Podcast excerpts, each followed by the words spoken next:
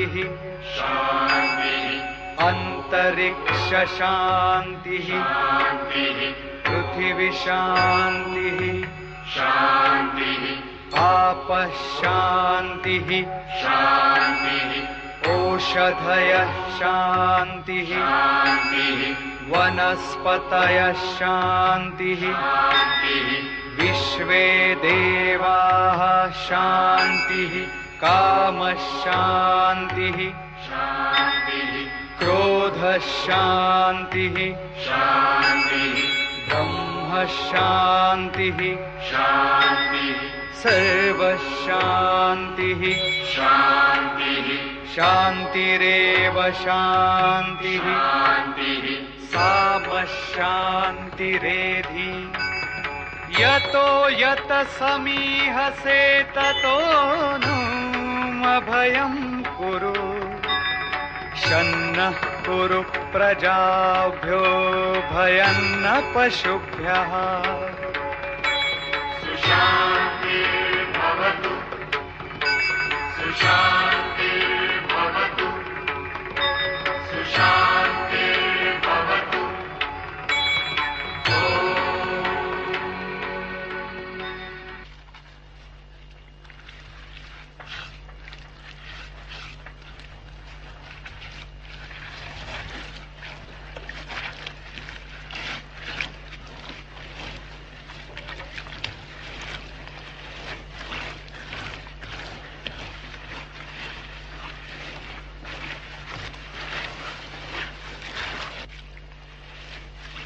जिन छात्रों का आज समावर्तन है, वे अग्निहोत्र संपन्न कर सूर्योदय के पूर्व अपने अपने कक्ष में चले जाएँ और सूर्यास्त के पश्चात ही कक्ष से बाहर निकलें।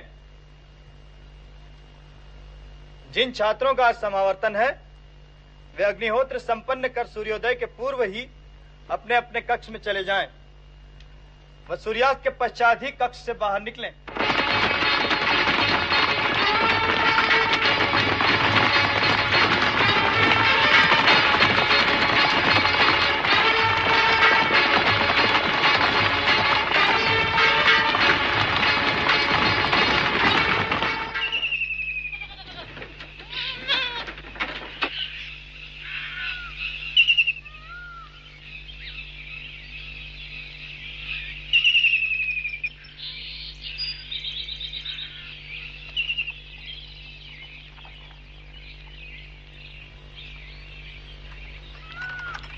सभी उपस्थित व्यक्ति अपना व अपने साथ लाए पड़े का संपूर्ण विवरण दवारिक को लिखाएँ।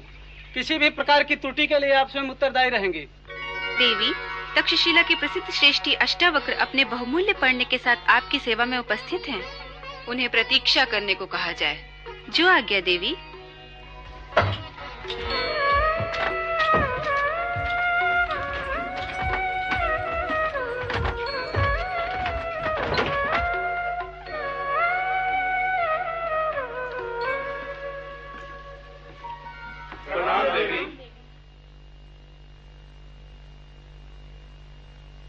दासी? इस कृपा के लिए मैं देवी का आभारी रहूँगा। देवी की सेवा में ये समुद्र के मोती उपस्थित कर रहा हूँ।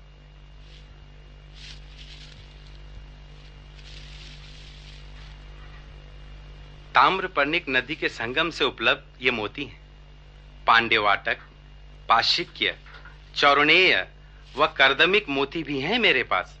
यदि देवी अभिलाषा व्यक्त करें तो कौलेय व हेमवत मोती भी देवी की सेवा में उपस्थित कर सकता हूँ। सभी मोती दोष रहित हैं, देवी। मोतियों की मालाएँ भी हैं मेरे पास।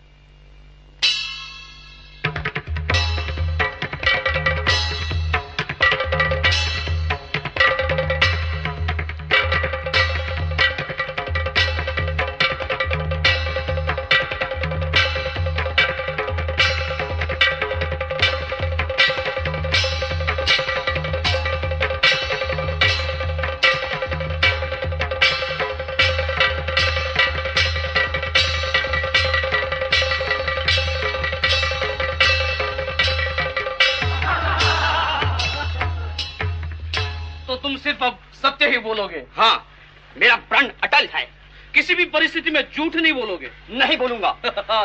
भूख से मर रहे हो तो भी नहीं। मुझे मौत की कोई परवाह नहीं है। अच्छा। और राजा के वधिक तुम्हारा वध कर दे तो भी नहीं। मृत्यु पर मैं विजय पा चुका हूँ।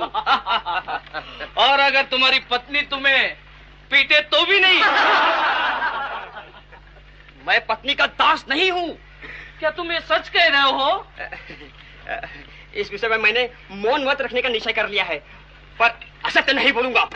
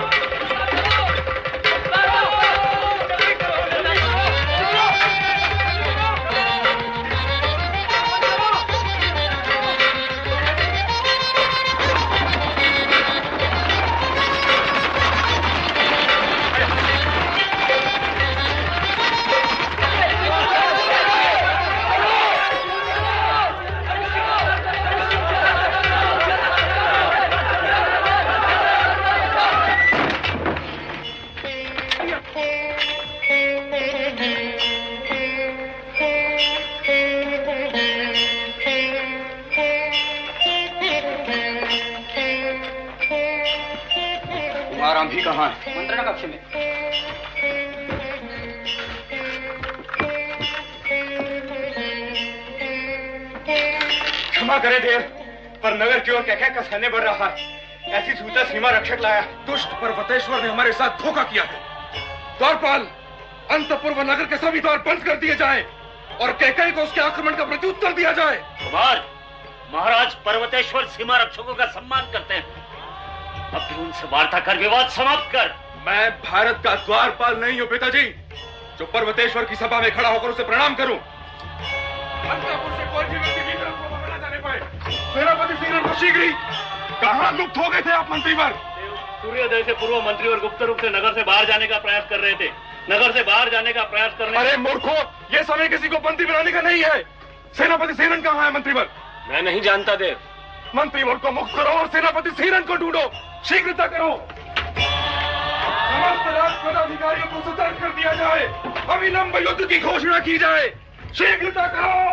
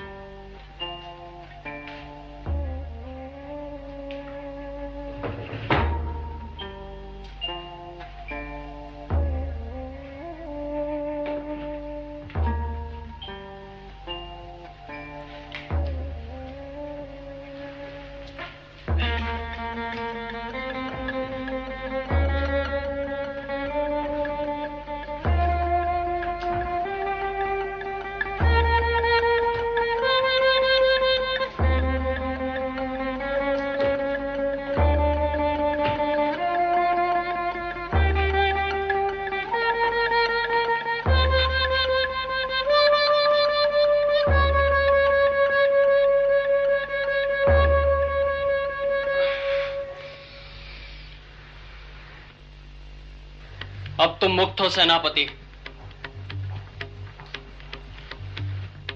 सेनापति? नाम मतलब तुम सेनापति का। मर गया वो तुम्हारे लिए। स्त्री नहीं है तू बेड़ी है। पतन का मार्ग है तू। उसे प्रेम का नाटक करती थी नाटक करते करते तुमसे सचमुच प्रेम करने लगी हूँ सेनापति। इसीलिए मुझे उस तहखाने में ढकेल दिया था। मरने के लिए। क्या मिला इस कृत्य के बदले तुझे? कलंकिनी और किसके साथ प्रेम का निर्वाह करने के लिए ढकेल दिया था मुझे उस अंधे कुएँ में? जाओ सेनापति, आज मैं तुम्हें नहीं रोकूँगी। पर एक बात सुनते जाओ। कल प्रातः मैं केकय के लिए तक्षशिला छोड़ दूँगी। तुम चाहो तो मेरे साथ आ सकते हो। अंतिम क्षण तक नगर द्वार पर तुम्हारी प्रतीक्षा करूँगी। मैं महाराज पर्वतेश्वर से तुम्हें पुरस्कार के रूप में मांग लूँगी सेनापति। ने तक्षशिला पर आक्रमण किया? शुभदेव क्या केकय ने तक्षशिला पर आक्रमण किया? पूछ रहे थे ना किससे प्रेम के निर्वाह के लिए मैंने तुम्हें अंधे कुएँ में धकेला? मैंने अपनी मातृभूमि के से प्रेम का निर्वाह किया है सेनापति। ये क्या किया शुभ शुभदेव मैंने अपने दायित्व का निर्वाह किया है सिंहरण। अब तुम जा सकते हो। जाओ वरना कहीं तुम्हें खो देने के डर से मैं तुम्हारी हत्या न कर बैठूं। मेरे लिए आत्महत्या के अतिरिक्त और कौन सा रास्ता छोड़ा है तुमने शुभदेव मैं किस मुँह से अम्बीराज के समक्ष जाऊँ? निर्णय तुम्हें करना है सेनापति।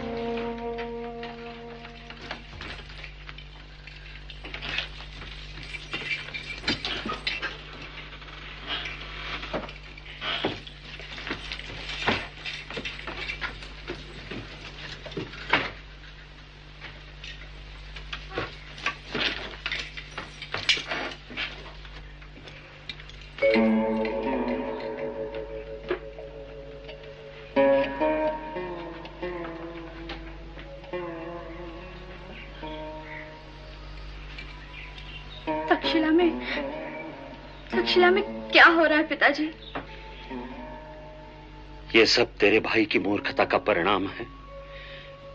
के के राज ने आप?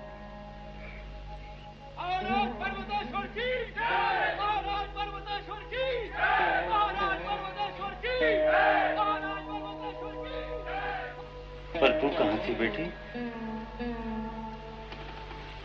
गुरुकुल। एकत्र त्याग घातौ च। एकत्र त्याग घातौ च। एकत्र त्याग घातौ च। कूटयुद्धस्य मातृका कूटयुद्धस्य मातृका कूटयुद्धस्य मातृका योगगूढोपजापार्थम्। योगगूढोपजापार्थम्। योगगूढोपजापार्थम्। तूष्णीयुद्धस्य लक्षणम्। तूष्णीयुद्धस्य लक्षणम्। तूष्णीयुद्धस्य लक्षणम्। किसी देश या समय को निश्चित कर जो युद्ध घोषणा की जाती है उसे प्रकाश युद्ध कहते हैं। दुर्गों को जलाना, लूटपाट करना, व्यसन अथवा प्रमाद के समय शत्रु को पीड़ित करना, एक स्थान का युद्ध छोड़कर दूसरे स्थान से धावा बोलना, यह कूट युद्ध कहलाता है। विष अथवा औषधि के प्रयोग के द्वारा अथवा गुप्तचरों के उपजाप द्वारा शत्रु का विनाश करना तूष्णी युद्ध कहलाता है। आचार्य कुलपति ने पाठ विराम के लिए कहा है। तक्षशिला पर कैके का आक्रमण हुआ है।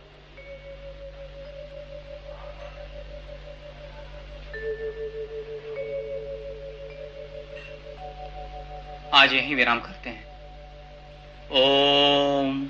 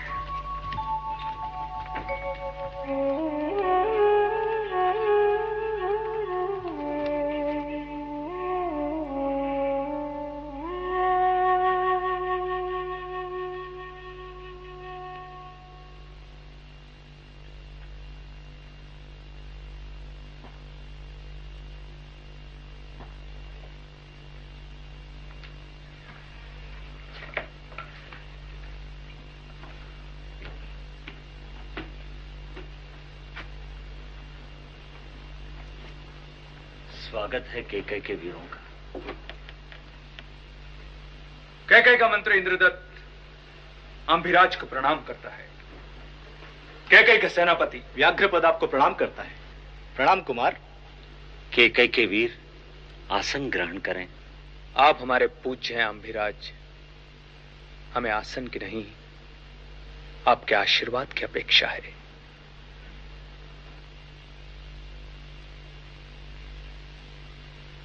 तक्षशिलाधीश हम यहाँ मंत्रणा के लिए मित्रता के लिए आए हैं। कुमार की उपस्थिति पर हमें कोई आपत्ति नहीं है क्योंकि अंत में कुमार को ही तो हमारे संबंधों का निर्वाह करना है। कुमार बैठिए मंत्रीवर।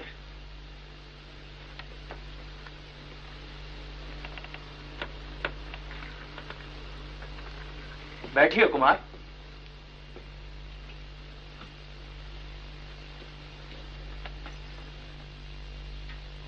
पिता के समक्ष पुत्र खड़ा नहीं रहता। वैसे भी मैं तुम्हारे पिता समान हूँ।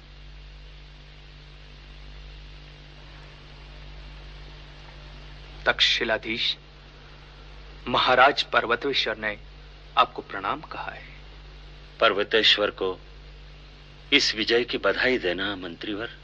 तक्षशिला की पराजय में केकई की विजय नहीं हो सकती देव।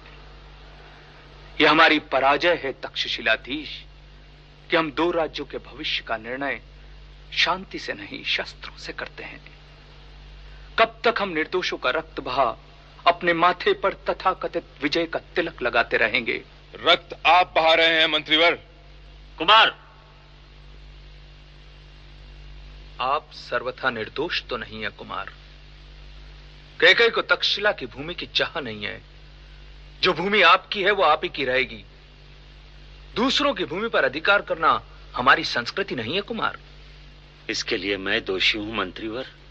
प्रश्न आपके दोषी होने या नहीं होने का नहीं है अंबिराज। प्रश्न भारत की सीमाओं की सुरक्षा का है। हमारी सीमाएँ सुरक्षित हैं। यदि इसी प्रकार सीमा प्रदेशों में संघर्ष चलता रहा तो वे सुरक्षित नहीं रहेंगे कुमार। आपके कथन में गांधार के सीमा प्रदेशों को हड़प करने की इच्छा ही व्यक्त हो रही है। आप केकई को गलत समझ रहे हैं कुमार। तक्षशिला के हित में ही केकई का हित है। यदि तक्षशिला सुरक्षित रहेगी तो केकई भी सुरक्षित रहेगा। पर आपके राज्य में केकई के विरुद्ध विघटनकारी शक्तियों को प्रोत्साहन मिलता है जिसका केकई खुलकर विरोध करता है। आप तक्षशिला पर आरोप लगा रहे हैं। आप तक्षशिला नहीं है कुमार। मैं आप पर आरोप लगा रहा हूँ। आप संधि की बात करने आए हैं या आरोप लगाने? यदि केके राज अंबिराज का सम्मान नहीं करते तो मैं आज आपसे एक विजेता की तरह बात करता कुमार। तुम बाहर जाओ कुमार। मैं तो यहाँ ठहरना भी नहीं चाहता था। मेरे पुत्र को क्षमा करना मंत्रीवर। असहाय हूँ पर पर्वतेश्वर से निवेदन करना कि भविष्य में शिकायत का अवसर नहीं दूँगा। एक बूढ़े विवश पिता की ओर से पर्वतेश्वर से क्षमा मांगना। आप हमें लज्जित कर रहे हैं, तक्षशिलाधीश। समावर्तन के अवसर पर इतना अवश्य कहूँगा कि जिस क्षण से गुरुकुल ने तुम्हें स्नातक घोषित किया, उसी क्षण से तुम्हारी दूसरी परीक्षा प्रारंभ हो गई है। अब देखना यह है कि गुरुकुल की शिक्षा को कितना तुम अपने जीवन में उतार पाते हो। सत्यनिष्ठ मूल्यों को, आदर्श की संज्ञा दे, अपने सुखों के समाधान के लिए उनसे बचने का प्रयास करोगे तो यह आडंबर होगा। सत्य और धर्म के मार्ग का अनुसरण कर, अपने कुल और राष्ट्र का गौरव बढ़ाना, यही गुरुकुल की तुमसे अपेक्षा है।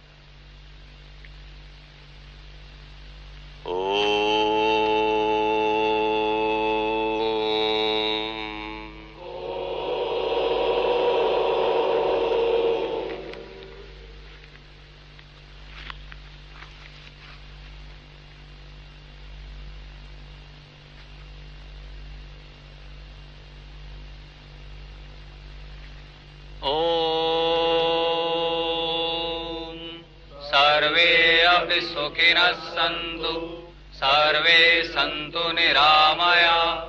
सर्वे भद्राणि पश्यन्तु।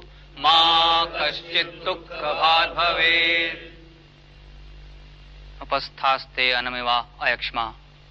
अस्मभ्यं सन्तु पृथ्वी प्रसुताः। दीर्घनायु प्रतिबुद्धिमाना। वयं तुष्यं बलिहृतस्याम् ओम। हमसे भाग्यशाली हैं वे, जिन्होंने इस धरा पर जन्म लिया है। जहाँ स्वर्ग और मुक्ति का द्वार है। ईश्वर भी इन्हीं शब्दों में भारतवर्ष की महिमा का गान करते हैं। पवित्रता, त्याग और साहसियों की भूमि, ज्ञान, विज्ञान, कला, व्यापार व औषधियों से परिपूर्ण भूमि, हमारे पूर्वजों की कर्म भूमि जहाँ दानवी शक्तियों को दैवी शक्तियों ने पराजित किया। उत्तुंग शिखरों व सुंदर वनों से आच्छादित, पवित्र आनंद, शौर्य, उत्सर्ग राष्ट्र भक्ति श्रेष्ठ गुणों व दया के लिए प्रसिद्ध भूमि, स्वर्ग से भी श्रेष्ठ भारत भूमि और उसी भारत भूमि के उत्थान के लिए अपना सर्वस्व समर्पित करने की भावना के साथ माँ भारती के पुत्र आज अपनी अपनी जन्मभूमि वापस जाएँगे।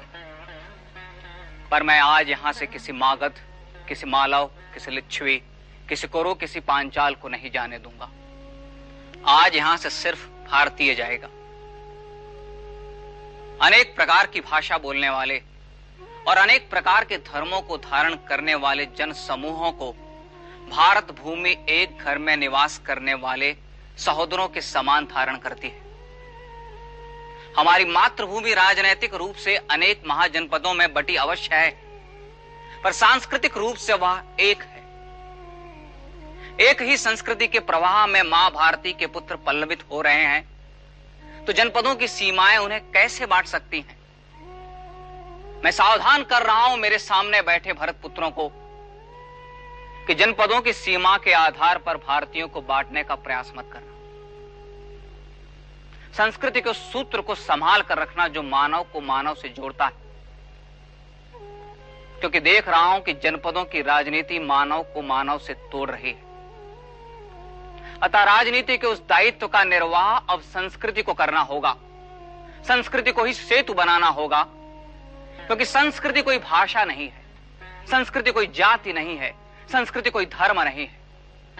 भारतीय आध्यात्म तो दावे के साथ कहता है कि मानव का ईश्वर से एकाकार निश्चित है। पर उससे पहले मानव का मानव से एकाकार तो हो। क्या जनपदों की सीमाएँ मानव को मानव से मिलने से रोक सकती हैं? और यदि ऐसा है तो उन सीमा रेखाओं को मिटाना है जो हमारे हृदयों पर अंकित हैं। जब स्नातक यहाँ से जाएँ तो जितने ज़ोर से हो सके गाएँ हमारी सांस्कृतिक एवं राष्ट्रीय एकता का स्वर, समवेत स्वर, ताकि गुरुकुल के आचार्यों को विश्वास हो कि उन्होंने एक राष्ट्र का निर्माण किया है, उसे खंड खंड में बांटा नहीं है। माँ भारती तुम्हारा मार्ग प्रशस्त करे। उत्थिष्ट भारत! ओम पूर्णमद पूर्णमिदम। पूर्णात् पूर्णमुदच्यते। पूर्णस्य पूर्णमादाय पूर्णमेवावशिष्यते। ओम शांति शांति शांति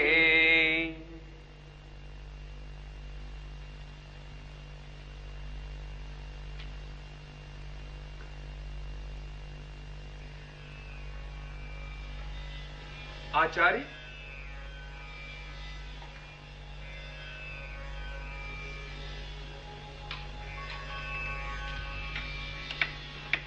आचार्य विष्णुगुप्त द्वार खुला है। भीतर आ सकते हो।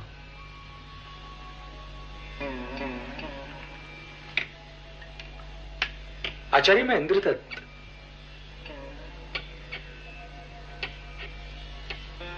मैं कुलपति से क्षमा मांग कर आ रहा हूँ। तक्षशिला के विजेताओं को एक शिक्षक के कक्ष में प्रवेश करने के लिए अनुमति मांगनी पड़ रही है।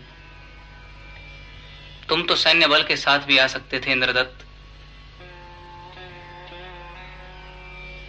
भीतर आओ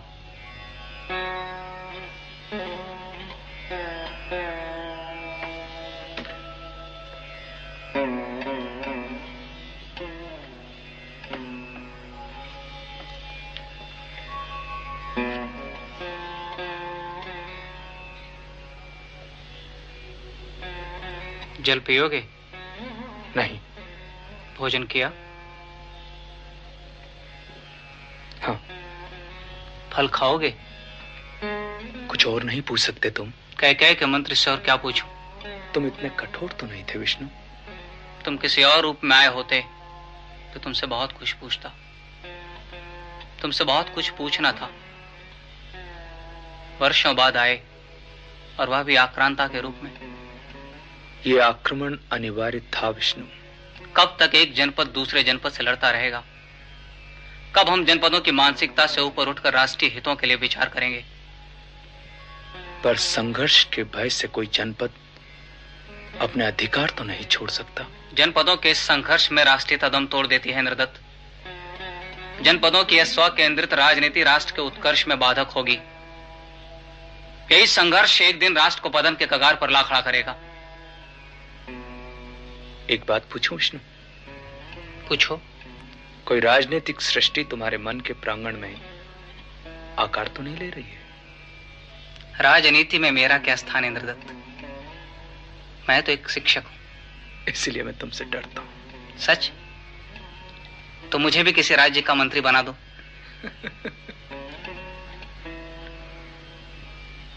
इस वर्ष मगध जा रहे हो? विचार कर रहा हूँ। तुम कह कह कब जा रहे हो? कल ही जा रहा हूँ।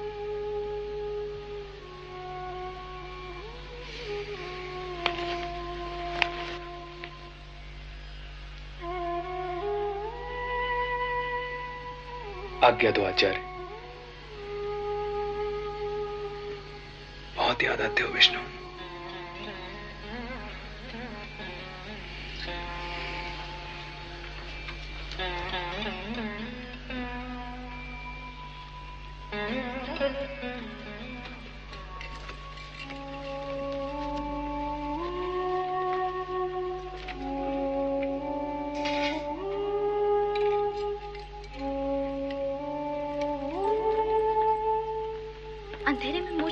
क्या होगा पिताजी?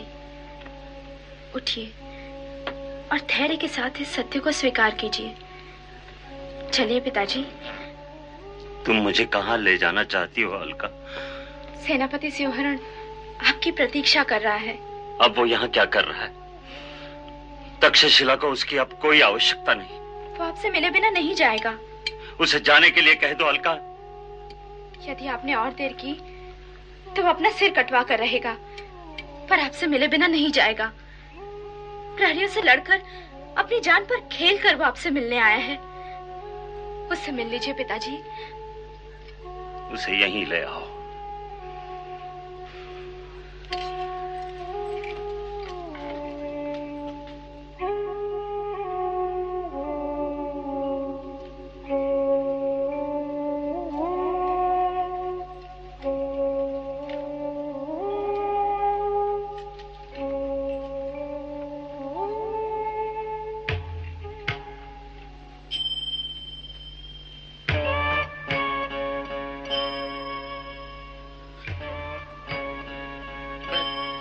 का अपराधी हूँ, देव। मेरा वध कर दीजिए। मैं जीवित नहीं रहना चाहता। अपने वधिकों से कहकर मेरा वध करवा दीजिए। मैं घोर पत की हूँ, मुझे ठोकर मारिए, देव। अपने प्रहरियों को मुझे पैरों से कुचल कुचल कर मारने का आदेश दीजिए।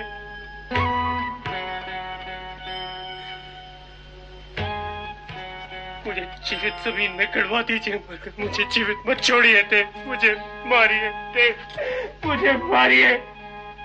तुम जीवित रहो। यही तुम्हारा दंड है सिमरण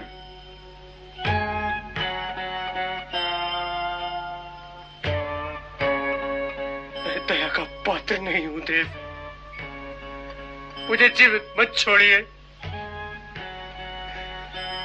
कोई मुझे मारता क्यों नहीं? मुझे कोई मारता क्यों नहीं? जाओ तुम मुक्त हो।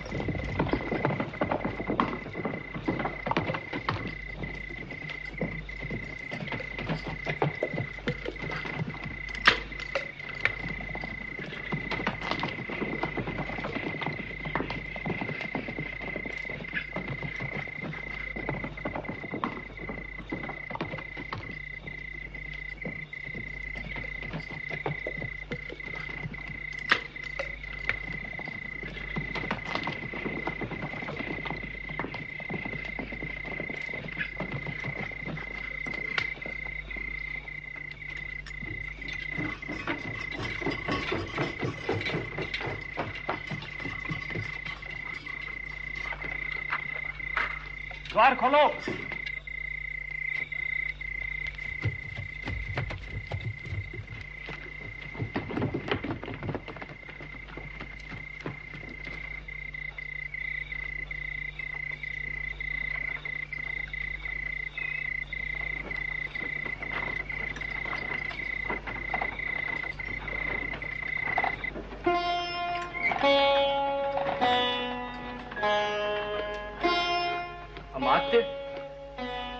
क्यों खोला गया? अमात्य। क्या मगध के अमात्य मगध के नियमों से ऊपर है? नहीं अमात्य। तो क्या सम्राट का ऐसा आदेश है कि मगध के अमात्यों के लिए मगध के नियम ताक पर धर दिए जाएँ? नहीं अमात्य। तो आपने नगर द्वार खोलने की अनुमति क्यों दी? मैंने विचार किया कि आपने विचार किया। आपने विचार किया कि मुझे प्रातः की प्रतीक्षा में कष्ट हो। मेरे पद और मेरी पीड़ा से मगध की सुरक्षा अतुलनीय है। स्मरण रहे। मगध सम्राट के जीवन से भी मगध की सुरक्षा महत्वपूर्ण है। स्वयं सम्राट भी मगध की सुरक्षा के नियमों का उल्लंघन नहीं कर सकते हैं।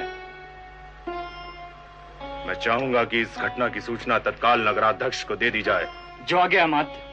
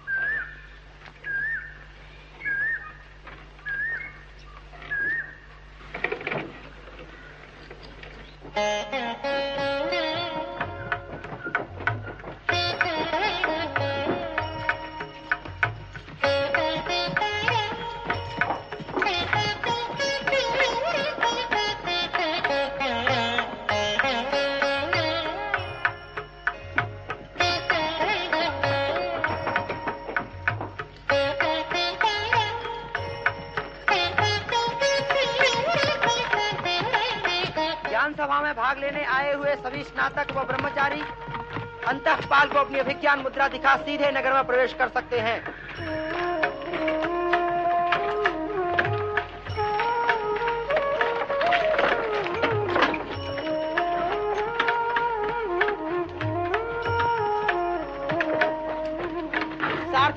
शीघ्र ही शुल्काध्यक्ष के समक्ष उपस्थित हों।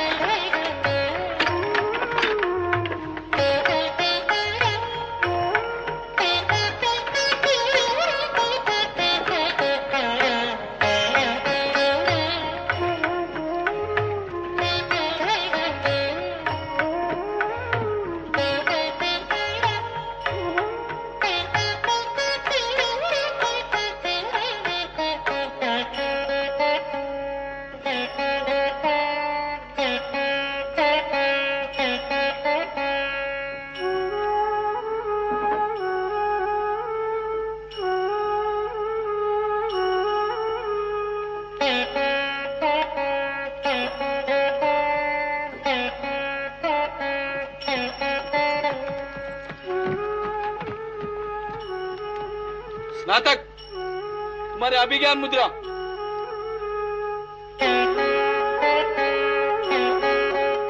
तुम्हारा परिचय पत्र।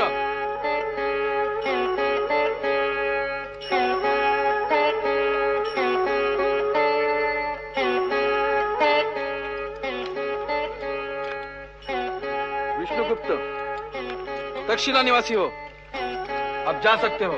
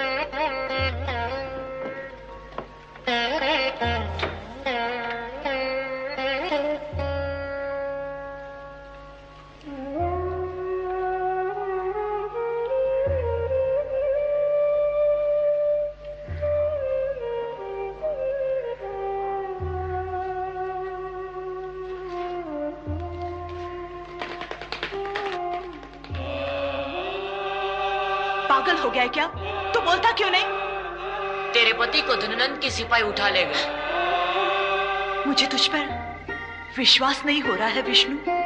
सत्य बड़ा कठोर होता है, माँ। पर तेरे पिता जीवित भी तो हो सकते हैं। तू भी भ्रम में जीना चाहती है, उसी भ्रम में, जिसमें तेरा पति जीता था, कि मगध के लोग उसकी सहायता को आएँगे। अगर तेरा पति जीवित भी है तो उसे रोज थोड़ा थोड़ा मारा जाएगा।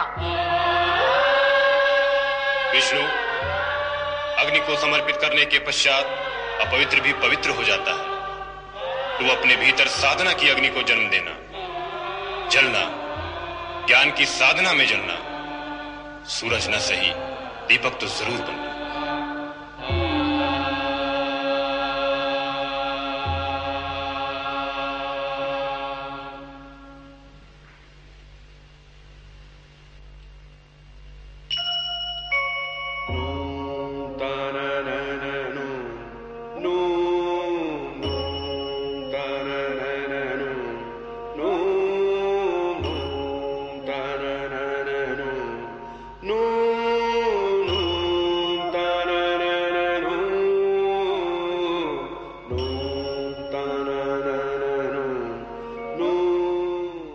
वर्षों से कभी नगर तवार तो कभी पाटलिपुत्र की विधियों में विष्णु को ढूंढ रहा हूँ। अब टूटने लगा हूँ। मन बार बार आशंकित हो उठता है और हर बार मन को समझाता हूँ कि विष्णु अभी जीवित है। उसका स्मरण करते ही मन भीग जाता है। पर मुझे यह दंड क्यों मिल रहा है? क्यों नहीं मुझे एक बार विष्णु से मिला देता?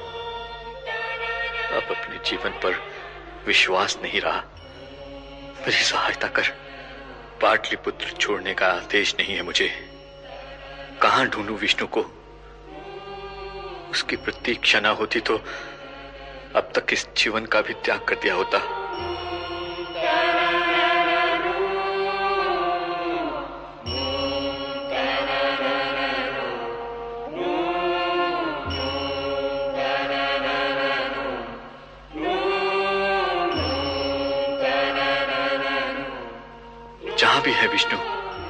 भेज दे उसे।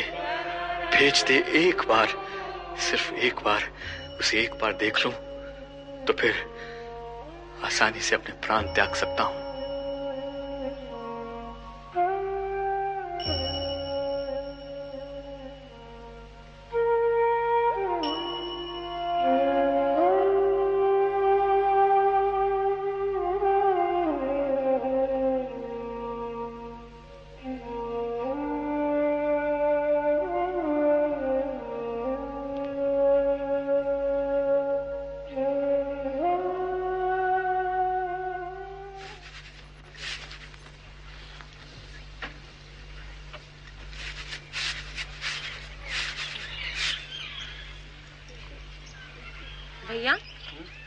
कहाँ गए चंद्रगुप्त?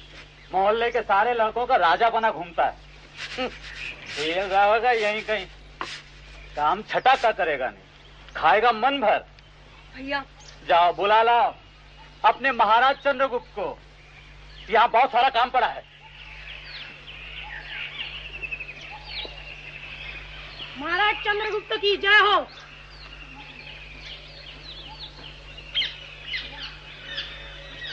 इसका अपराध क्या है? इसने पर्णहट के नागरिकों पर आक्रमण कर उन्हें लूटने का प्रयास किया है। नागरिक क्या तुम्हें अपना अपराध स्वीकार है? मैं निर्दोष हूँ महाराज। छूत मत बोलो नागरिक। यदि किसी पर भी अन्याय हुआ तो पाप का भागी मैं होऊँगा। महाराज मुझे क्षमा कर दे क्षमा कर दे। नागरिक प्रजा के जीवन व संपत्ति की रक्षा करा मेरा प्रथम कर्तव्य है। अतः तुम्हें क्षमा नहीं किया जा सकता। मंत्रीवर ये एक मास के लिए कारावास में डाल दिया जाए। पर राजन, ये मगध का नहीं। अभी तू मालव जनपद का नागरिक है। अतः इसे और कड़ा दंड दिया जाए। मंत्रीवर अपनी मराबा को भंग मत करो। मेरे राज्य में कोई मगध, कोई मालव, कोई विच्छी, कोई पांचाल नहीं, कोई कुरु, कोई लिच्छवी नहीं। मेरे साम्राज्य में जनपदों की सीमाएँ मानव को बांट नहीं सकती। धर्म की व्यवस्था मानव को काट नहीं सकती। मेरी दृष्टि में सभी एक हैं, सभी भारतीय हैं। याद रहे भविष्य में पुनः। अलगाव की प्रवृत्ति को पोषण करने वाली बातों को न्यायालय में पुनः न उठाया जाए। आज की सभा यही विसर्जित होती है। सम्राट की जय हो।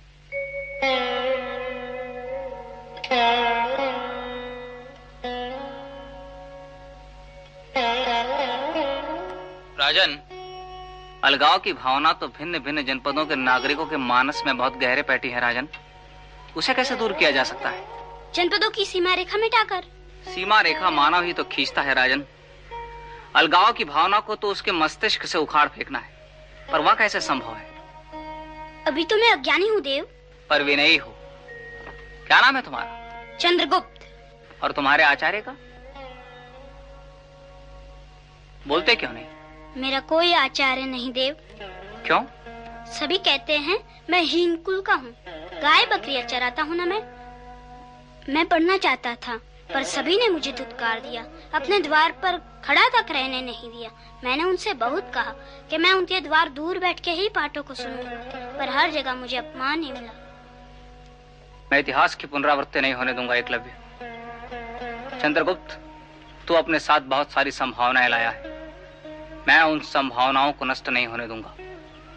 आज से तेरा आचार्य मैं हूँ। उत्तिष्ठ भारत। चंद्रगुप्त! मेरी माता मुझे पुकार रही है। मैं आपसे कल मिलूँगा। मैं बंधागार में ठहरा हूँ चंद्रगुप्त। हरि ओम। हरि ओम। गणानत्वा। गणानन्त्वा गणपति ग्वम गणपति ग्वम हवामहे। हवामहे। प्रियानन्त्वा प्रियाणान् त्वा प्रियपतिगुं प्रियपतिगुम्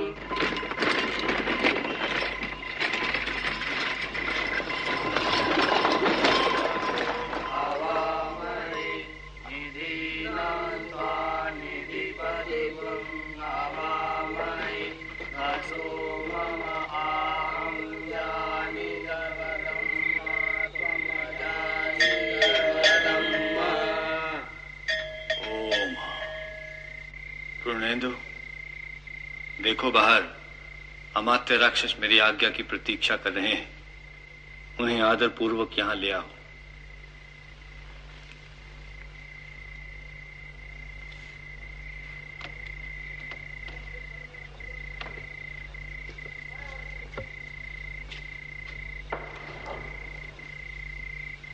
ये भी बड़ा हठी है। नहीं मानेगा। अब तुम सब विश्राम करो।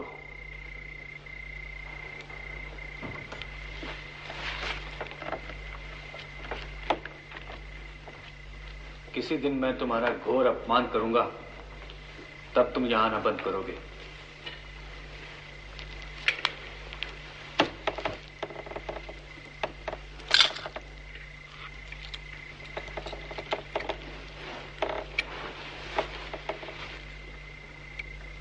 दुष्टों की रक्षा करने वालों को क्या आशीर्वाद दूँ?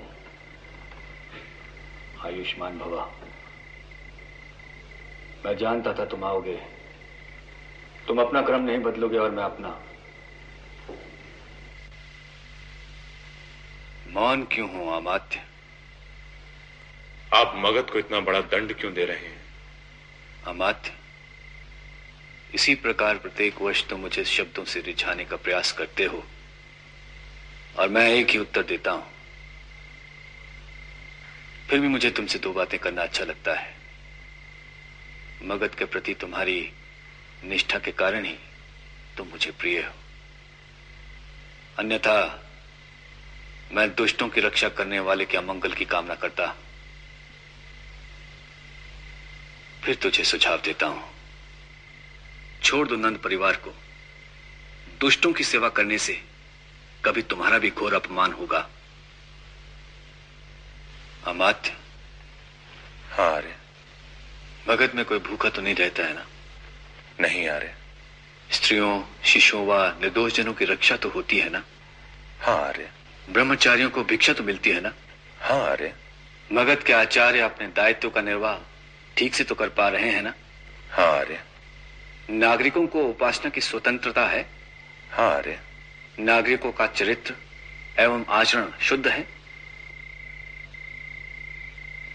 सम्राट का आचरण शुद्ध है। आर्य कल ज्ञान सभा में आए तो मुझे अति प्रसन्नता होगी। तुम मुझ पर अप्रसन्न हो लो अमात्य। पर मैं जहाँ नंद हो वहाँ नहीं आऊँगा। आर्य हो। बस अब और तर्क नहीं। तुम यूँ ही बैठे रहो मौन। तुम बोलोगे तो मैं क्रोधित होऊँगा।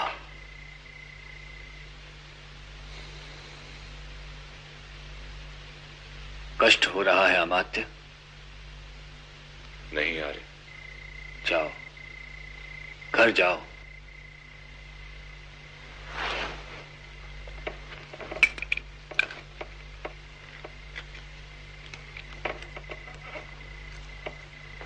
सुनो अमात्य।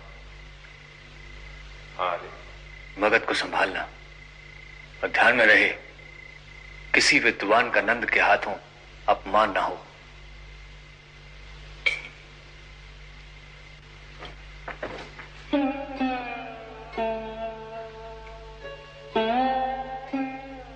धन्य है तेरी माता अमात्य। तेरी निष्ठा के आगे मैं भी नतमस्तक हो जाता हूँ।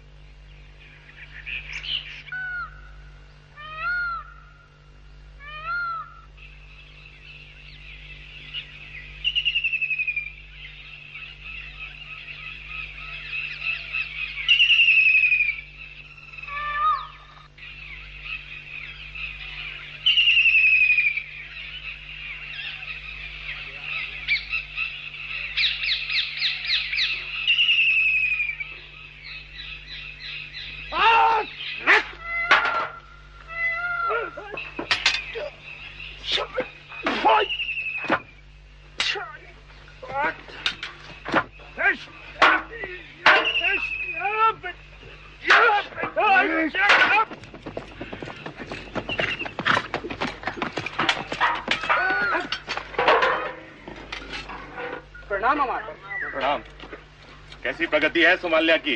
पाश और अपनी बाई और कुमार थोड़ा व्यर्थ प्रहार करते हैं। अन्यथा प्रगति संतोषप्रद है। कालजयी कुमार को लेकर राजभवन पहुँचे। जो आगे।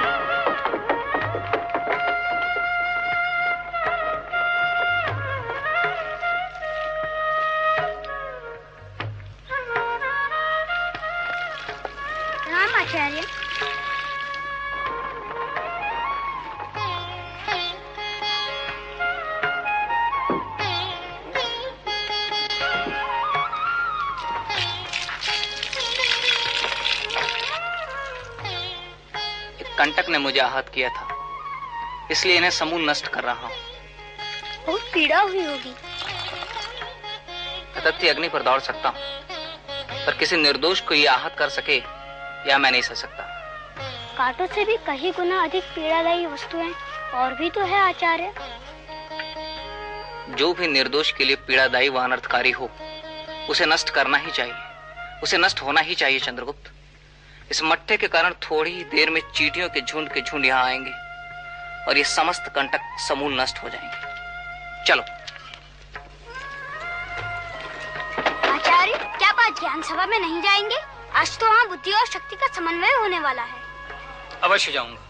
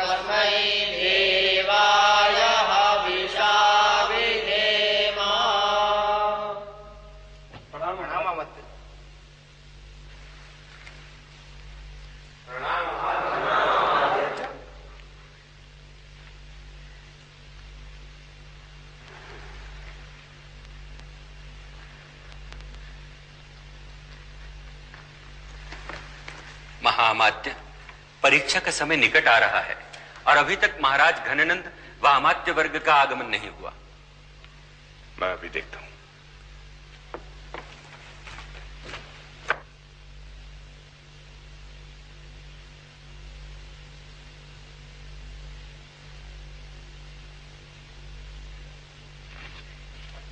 आचार्य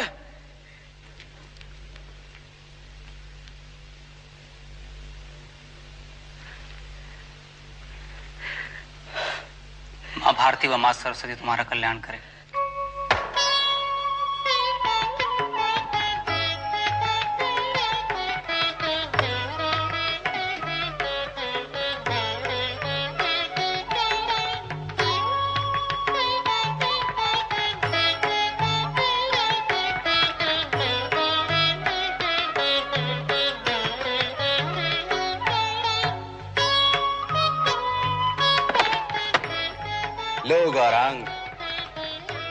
तुम भी दस सहस्त्र का शापण हार गए।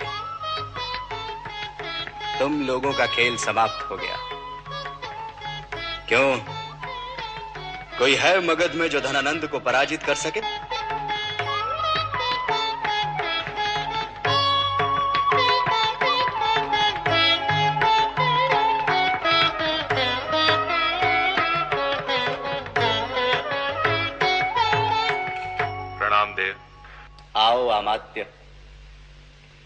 कैसे हैं तुम्हारे ये साथी?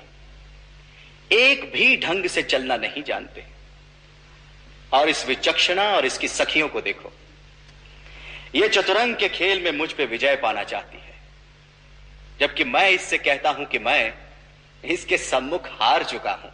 महाराज ज्ञान सभा में दूसरे जनपद से आए हुए सभी स्नातक विद्वान व मगध के नागरिक आपकी प्रतीक्षा कर रहे हैं। फिर वही ज्ञान सभा। फिर तुम वहाँ नीतियों की बात करोगे और वे स्नातक नीतियों के खोखले आदर्शों को मुझ पे थोपने का प्रयास करेंगे। और जो स्नातक सबसे अधिक श्रेष्ठ जीवन मूल्यों, परंपराओं और विचारों को व्यवहार में लाने की बात करेगा, उसे तुम मगध के राजकुल के किसी बड़े पद पे आसीन कर दोगे। बस, जाओ, उनसे तुम ही निपटो। और महाराज से पहले आप सबको सभा भवन में पहुँचना है। मगध के अमात्यों को उनके कर्तव्य का बोध कराऊं। इतने अबोध नहीं है वे। जाइए आप लोग।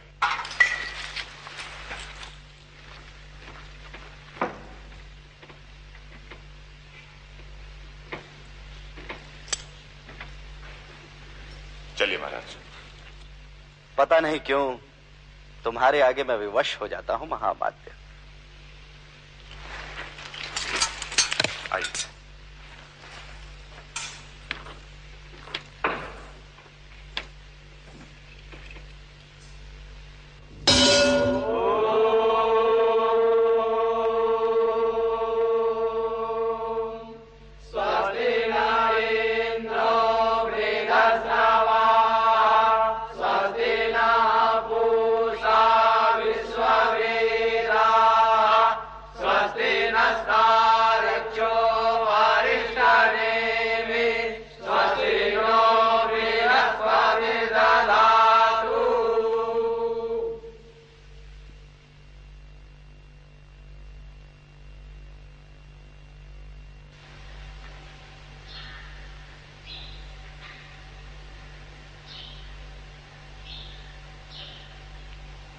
भिक्षुकों की तो भीड़ लगी है महामात्य मैं वेदों को साक्षी मानकर इस ज्ञान सभा में विभिन्न जनपदों से आए स्नातकों से प्रश्न करना प्रारंभ कर रहा हूँ।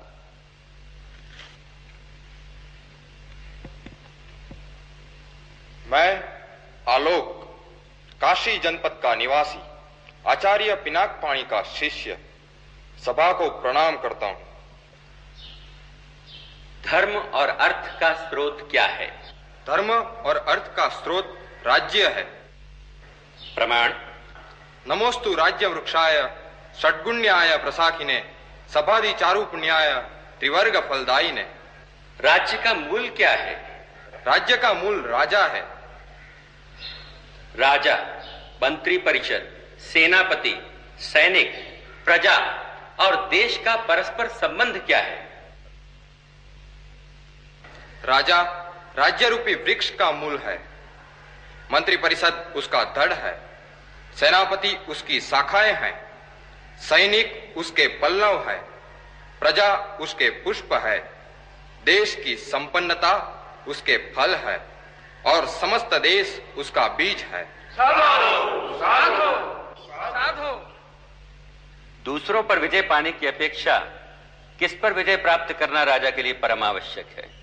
दूसरों पर विजय पाने की अपेक्षा इंद्रियों पर विजय पाना परम आवश्यक है। अतः काम, क्रोध, लोभ, मान, मद और हर्ष के त्याग से इंद्रियों पर विजय प्राप्त करनी चाहिए। क्या मैं इंद्रिय जयी नहीं हूँ? बोलो, क्या मैं इंद्रिय जयी नहीं हूँ? मुझसे ही किसी राजपद अथवा कारशापणों की भीख की अपेक्षा रखने वाले? तुम मेरे प्रश्न का उत्तर क्यों नहीं देते? किसी में साहस है मेरे प्रश्न के उत्तर देने का?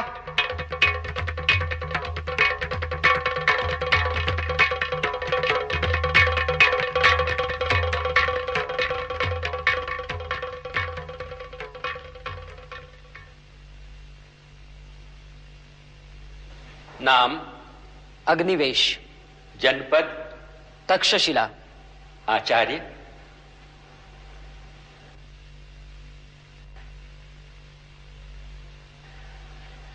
तक्षशिला का गुरुकुल।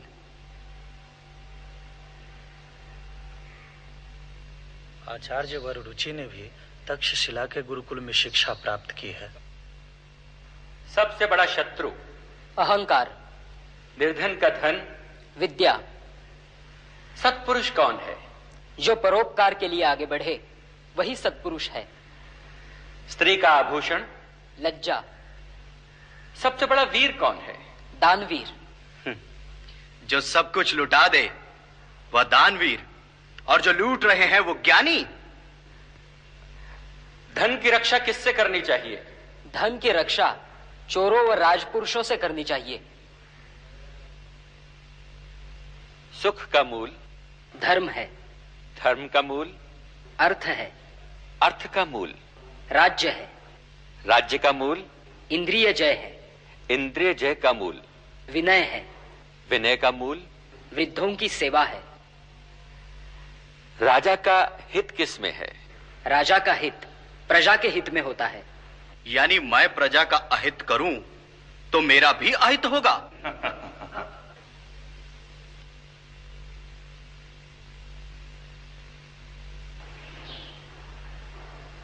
हाँ। तो क्या तुम्हारे शास्त्रों के आगे मेरा सामर्थ्य कुछ भी नहीं?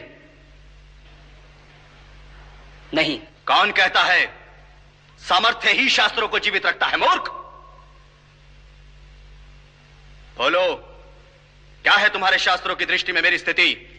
एक वेतनभोगी सेवक से बढ़कर कुछ नहीं। तो मैं यहाँ बैठे लोगों का सेवक हूँ। उत्तर दे मूर्ख!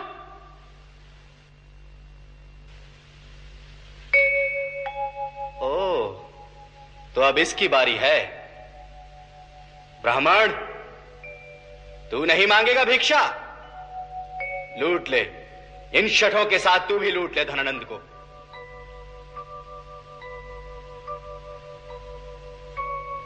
क्यों ब्राह्मण? तू शास्त्रों की चर्चा नहीं करेगा? किसी राजपद अथवा धन के लिए धनानंद के आगे हाथ नहीं पसारेगा?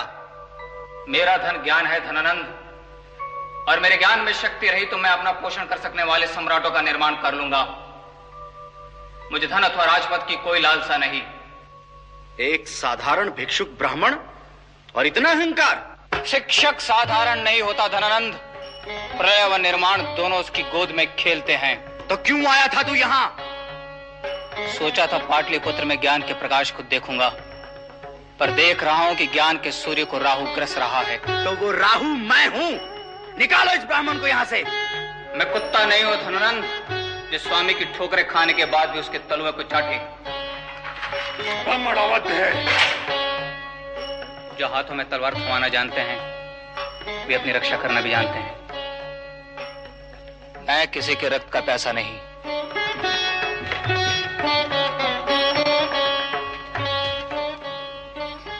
कल तेरा द्वितीय जन्म हुआ चंद्रगुप्त।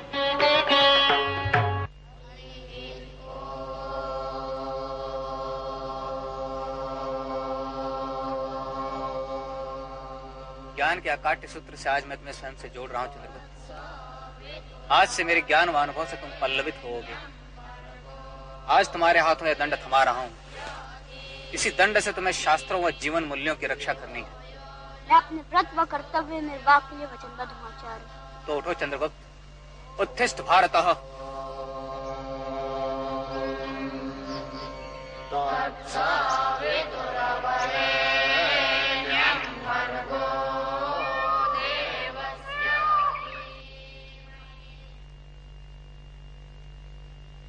सौदामिनी यदि तुम्हें मेरा व्यवहार अनुचित लगता है तो तुम वापस पिपलीवान जा सकती हो। यदि तुम्हारे भरण पोषण का उत्तरदायित्व तो मेरे कंधों पर है तो मेरे कार्य में हाथ बटाना तुम्हारा कर्तव्य भी तो है। तुम्हारे पुत्र को मैं किसी पाप में सहभागी होने के लिए तो नहीं कह रहा हूँ। मैं देख रहा हूँ, वो निरंतर मेरी आज्ञा का उल्लंघन करता है। आज भी गाय बकरियाँ चराने गया नहीं वो। एक बात मैं तुम्हें कह देता हूँ। तुम्हारा पुत्र चंद्रगुप्त मेरी आज्ञा का उल्लंघन कर यहाँ नहीं रह सकता। घर आते ही उसे शीघ्र बता देना कि उसके आचरण में अगर परिवर्तन नहीं आया तो उसके लिए मेरे घर में कोई स्थान नहीं होगा।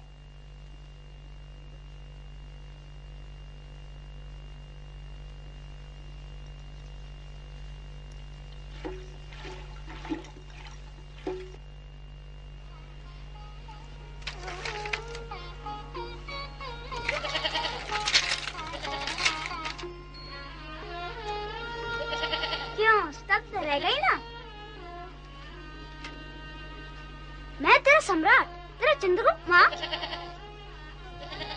मुझे इस रूप में देखकर तो तुझे आश्चर्य नहीं हुआ। बोले माँ। माँ तूने चितकबरी बकरियों के नन्हे मेमने देखे? ये कैसे मिमियाते हैं? तू आज बकरियाँ चराने गया था। निकल यहाँ से। आज से इस घर में तेरे लिए कोई स्थान नहीं है। निकल। माँ। मर चुकी है तेरी माँ। जा यहाँ से। आज से तू मुक्त है। जा। जहाँ तेरा मन चाहे वहाँ जा। आज से इस घर से तेरा कोई संबंध नहीं है। जा यहाँ से।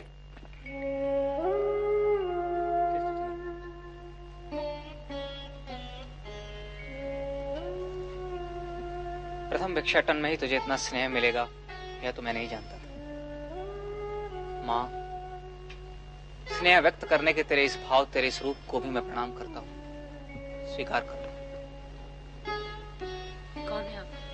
एक अकिंचन भिक्षुक। क्या आपने हाँ मैंने ही तेरे पुत्र का उपनयन संस्कार किया है। क्यों कर रहे हैं आप ये सब? मेरा स्वार्थ। क्या चाहते हैं आप? चंद्रगुप्त। अर्थात मैं इसे ले जाने आया हूँ। चंद्रगुप्त भीतर जा।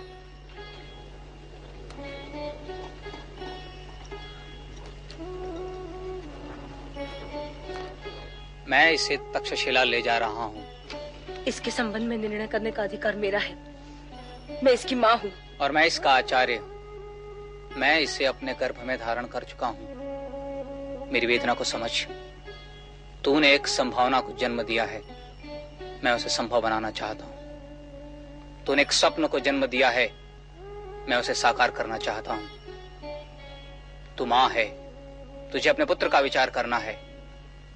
मैं एक शिक्षक हूँ। मुझे इस समाज और राष्ट्र का विचार करना है। इसलिए मेरे स्वार्थ के समक्ष तेरा स्वार्थ गौण है। मेरे पुत्र का आपके स्वार्थ से क्या संबंध? संबंध है। मैं तेरे पुत्र के भीतर व्याप्त सुप्त चेतनाओं को जागृत करना चाहता हूँ। और वह जागृत चेतना एक दिवस पूरे राष्ट्र को जागृत करेगी। मैं मैं आपकी बातों का अर्थ नहीं समझ पा रही हूँ। क्योंकि तू मेरे राष्ट्र की समस्याओं को नहीं समझ पा रही है। मैं इसे ले जाऊँगा। ये संभव नहीं है। मैं उसे पुकारूँगा तो भी तू उसे रोक नहीं पाएगी। पर तू जननी है जीवन का पहला पाठ उसने तुझसे ही पढ़ा है।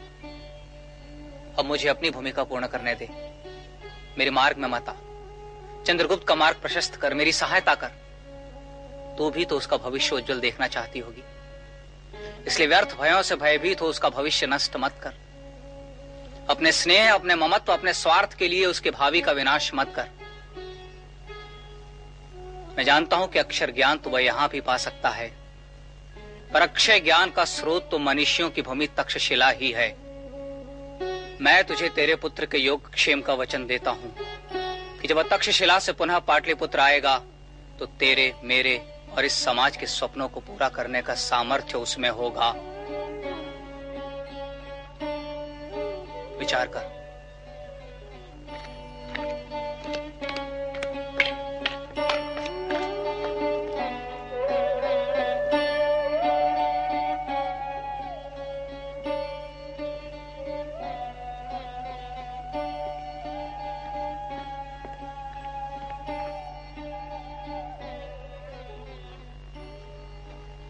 मुझे मेरा भविष्य बता दे, माँ। मैं नहीं जाऊँगा। मुझे मात्र इतना बता दे कि क्या तूने मुझे अज्ञान के अंधेरों में ही जीने के लिए जन्म दिया है? मेरे जीवन का लक्ष्य, मेरे जीवन का उद्देश्य मुझे बता दे, माँ। मैं तक्षशिला नहीं जाऊँगा। मेरे हाथों मौर्य कुल का गौरव कैसे बढ़ेगा? बस इतना बता दे। मैं तक्षशिला नहीं जाऊँगा।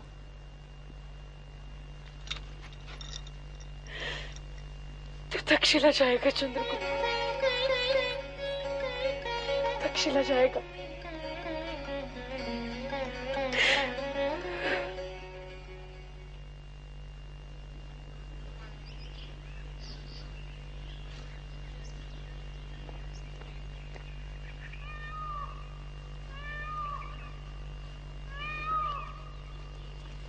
चंद्रगुप्त। चंद्रगुप्त।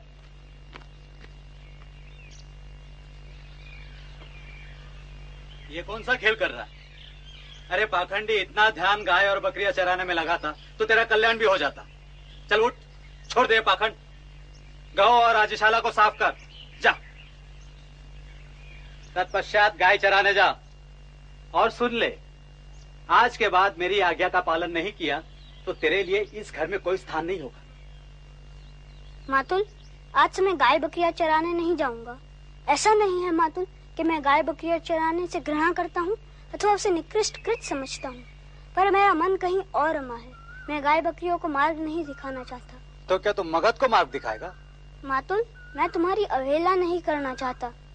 इस बार नियति ने एक मार्ग दिखाया है मुझे। यदि इस बार मैं मार्ग से भटक गया यदि इस बार मैं धैर्य से विचलित हो गया तो भविष्य में मेरे भाग्य में अंधेरा ही अंधेरा है। उसे अपना मार्ग स्वयं चुनने दो भैया। उसे जाने दो। तुम दोनों मुझसे कुछ छिपा रहे हो। किस मार्ग को चुना है चंद्रगुप्त ने? तक्षशिला। तक्षशिला जा रहा हूँ मातुल क्यों? शिक्षा ग्रहण करने। मेरे आचार्य तक्षशिला निवासी है। उन्होंने ही मेरा उपनयन संस्कार किया है।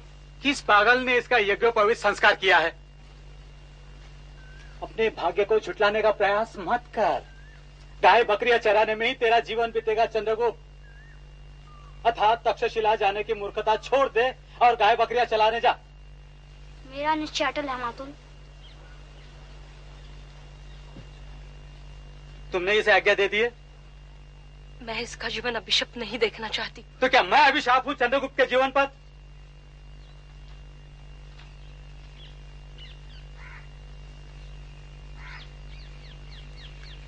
तुम्हारे इस मौन का क्या अर्थ है सौदामणि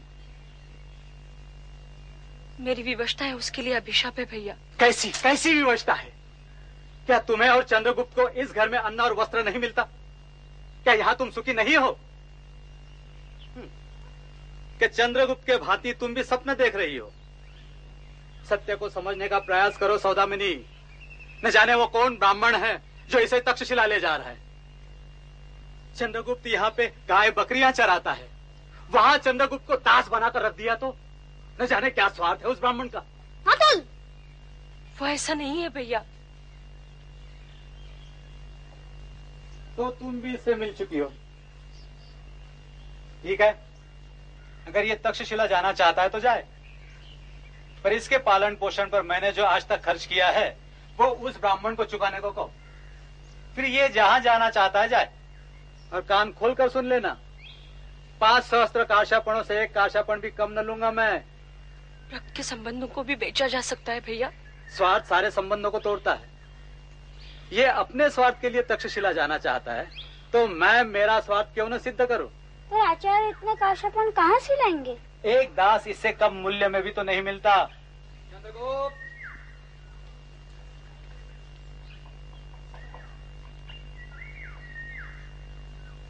स्वागत है आचार्य। चंद्रगुप्त के मातुल है ना आप? सौभाग्यशाली आप जो निधि आज तक आपके हाथों में थी। मैं जान सकता हूँ कौन है आप? तक्षशिला के गुरुकुल का एक आचार्य।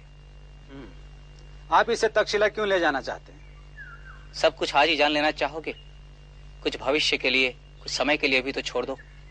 समय तुम्हारे सभी प्रश्नों का उत्तर दे देगा मातुल। समय की प्रतीक्षा मैं नहीं करता आचार्य। आप इसे तक्षशिला ले जाना चाहते हैं ले जाइए। पर पाँच सहस्त्र कार्शापणों से एक कार्शापण कम न लूँगा मैं। पाँच हज़ार कार्शापण साफ़ सुन गया तक्षशिला में इससे कम मूल्य पर दास तो मिलेंगे नहीं। क्यों? दे सकोगे इसका मूल्य? इसका मूल्य तो पूरा मगध भी नहीं आंक सकता। पर तुम्हें तुम्हारा मूल्य मिल जाएगा। निश्चिंत रहो। तुम्हें तुम्हारा मूल्य चुकाए बिना मैं पाटलिपुत्र से प्रस्थान नहीं करूँगा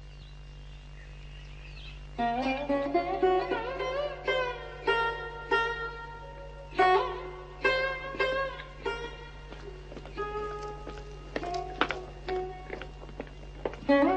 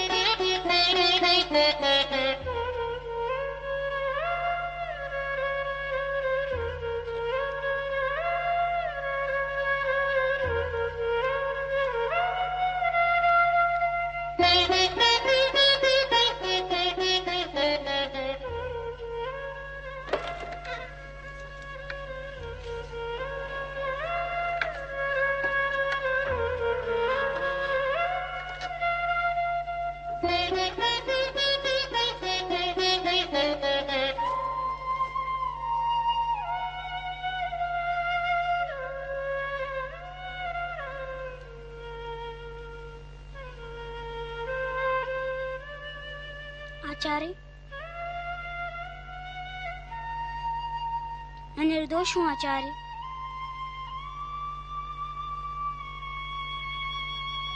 मुझे तक्षशिला ले जाएँगे ना? मैं तुम्हें भाग्य के हाथों छोड़कर जाने वाला नहीं चंद्रगुप्त। मेरा निश्चय अटल है। पर पाँच हज़ार काशापन कहाँ से आएँगे आचार्य? पाँच हज़ार कारशर्पणों के लिए मैं चिंतित नहीं हूँ चंद्रगुप्त। चिंतित इसलिए हूँ कि जिस ज्ञान की मैं वर्षों से उपासना करते आया हूँ आज उसका मूल्य आंका जाएगा।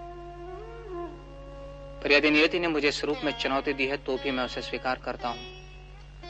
यह लो चंद्रगुप्त जहाँ ज्ञान की उपासना होती है वहाँ तुम्हें इसका मूल्य मिल जाएगा। इस पुस्तक में क्या लिखा है आचार्य?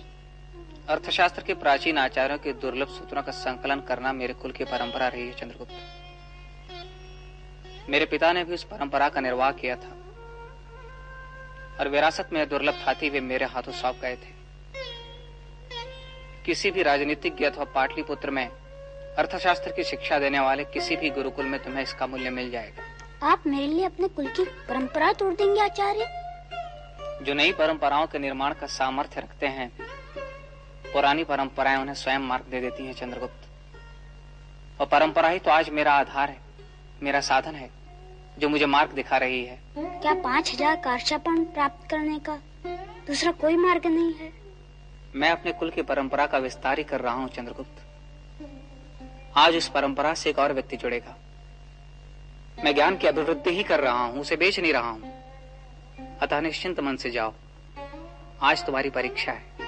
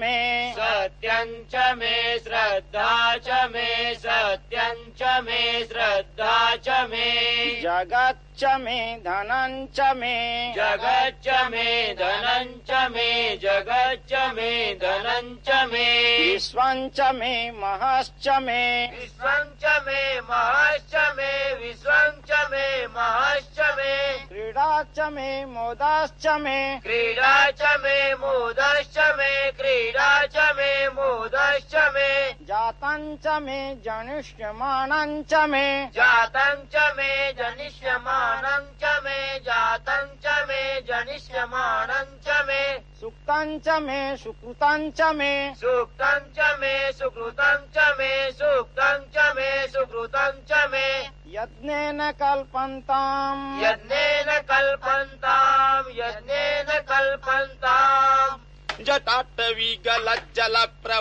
पावितस्थले गलेवलम्ब्यलम्बितम् भुजङ्गतुङ्गमालिकम् डमड्डमड्डमड्डमुन्निनादमड्डमर्वयम् चकार चन्दताण्डवम् तनोतु न शिव शिवम् जटाकटाह सम्भ्रम भ्रमन् निलिम्प निर्झरीपि लोल बीचि वल्लरी बि राजमान मूर्धनि धगा धगा धगा जला ललाट पट्ट पावके किशोर चन्द्रशेखरे रति प्रतीक्षणम् मम।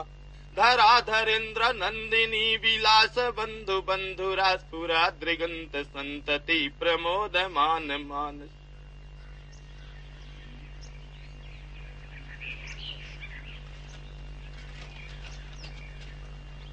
प्रणाम आचार्य। आयुष्यमान भव। मैं आपके पास मार्गदर्शन के लिए आया हूँ आचार्य। तुम्हारे विश्वास को नहीं तोड़ूँगा वत्स। निर्भय होकर जो पूछना चाहते हो पूछो। पाटलिपुत्र के श्रेष्ठ राजनीतिज्ञ व अर्थशास्त्र के आचार्यों का नाम जानना चाहता हूँ। मगध के राज परिवार में अमात्य राक्षस मंत्रीवर वर रुचि व अर्थशास्त्र के आचार्यों में आचार्य चाणक्य के शिष्य आचार्य अजय।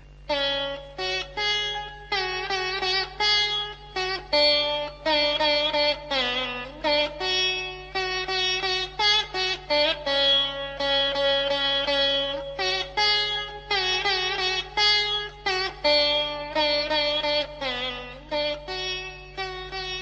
आपके विचारों का सम्मान करता हूँ, अमात्य राक्षस, पर राजपुत्रों को मैं शिक्षा नहीं देता। आचार्य, मैं चाहता था कि मगध के भावी शासक कुमार सुमाल्या को आपके द्वारा मार्गदर्शन प्राप्त हो। मैं विवश हूँ अमात्य पर यदि मगध के भविष्य पर कभी कोई आपत्ति आई तो मैं अपने विचारों को शासन के समक्ष रखने के लिए तत्पर रहूँगा। पर राजपुत्रों को शिक्षा देने में आपको क्या आपत्ति है आचार्य? मेरी कुछ पीड़ाएँ कुछ कटु अनुभव जिन्हें मैं किसी के साथ बांटना नहीं चाहता माति राक्षस। आचार्य से पुनः प्रार्थना करने के लिए फिर उपस्थित हूँ। प्रणाम आचार्य।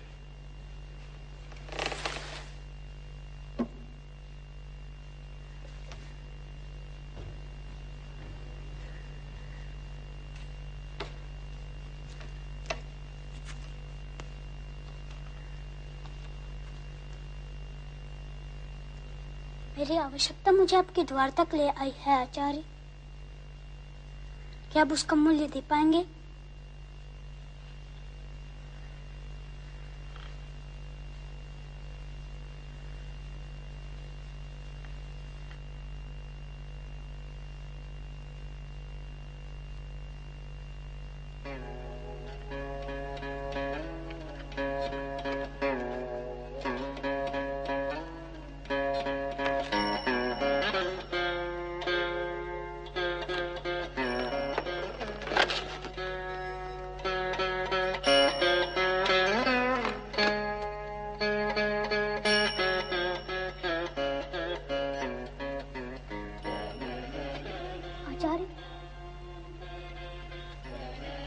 का मूल्य तुम्हें कोई नहीं दे सकता।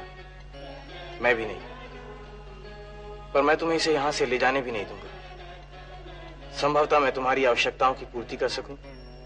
क्या आवश्यकता है तुम्हारी? आचार्य स्वयं मूल्यांकन कर सकते हैं।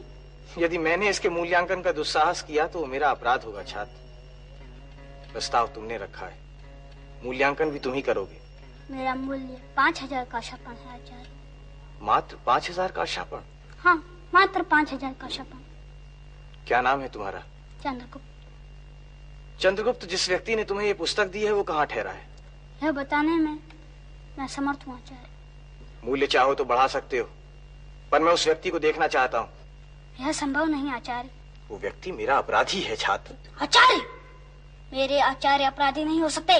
क्या तुम्हें पाँच हज़ार का अर्शापण नहीं चाहिए? आप चाहे तो मुझे पुस्तक लौटा सकते हैं। मैं चाहूँ तो तुम और तुम्हारे आचार्य कुछ ही क्षणों के पश्चात पाटलिपुत्र के राजकीय कारागार में होंगे। आप मेरे धैर्य की परीक्षा ले रहे हैं। तुम एक चोर की रक्षा कर रहे हो छात्र। आचार्य!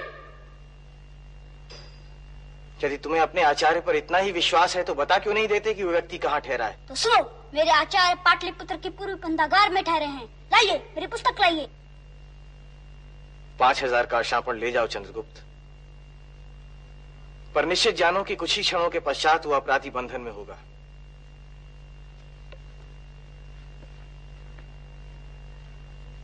पाटलिपुत्र के पंथागार में चोरों के निवास की व्यवस्था नहीं होगी। निकालो इस चोर को अभी इसी समय पाटलिपुत्र से।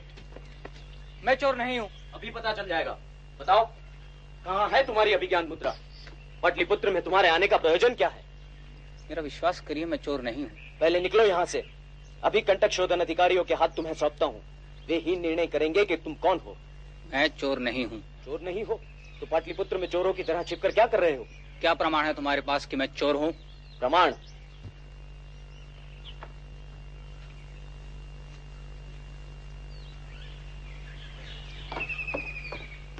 चोर नहीं तो यह क्या है?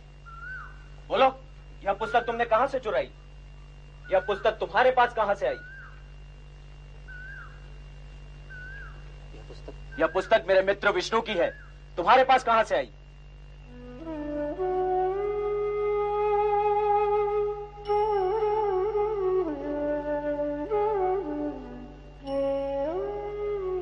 अजय अजय मुझे मेरी पुस्तक लौटा दो अजय मैं यह पुस्तक ले दूँगा विष्णु।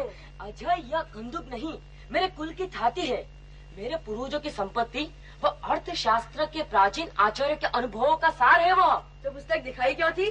डाकुओं को धन दिखाकर कहते हो कि चुराना नहीं। मैं इस पुस्तक को ले जाऊँगा विष्णु।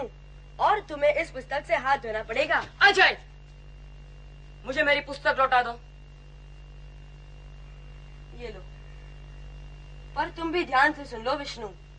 मैं इस पुस्तक को छल अथवा बल से तुम्हारे हाथों से हथिया ले जाऊँगा।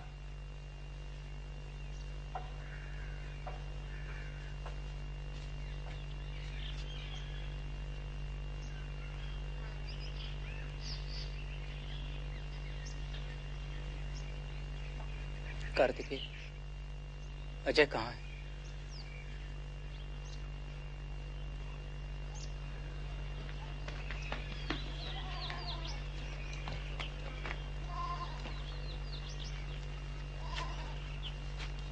चोर कहीं के।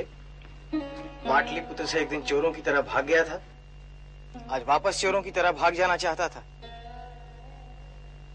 अरे विष्णु, तेरी माँ की कोख से जन्म तो नहीं लिया था, पर पला तो उसी माँ की गोद में था।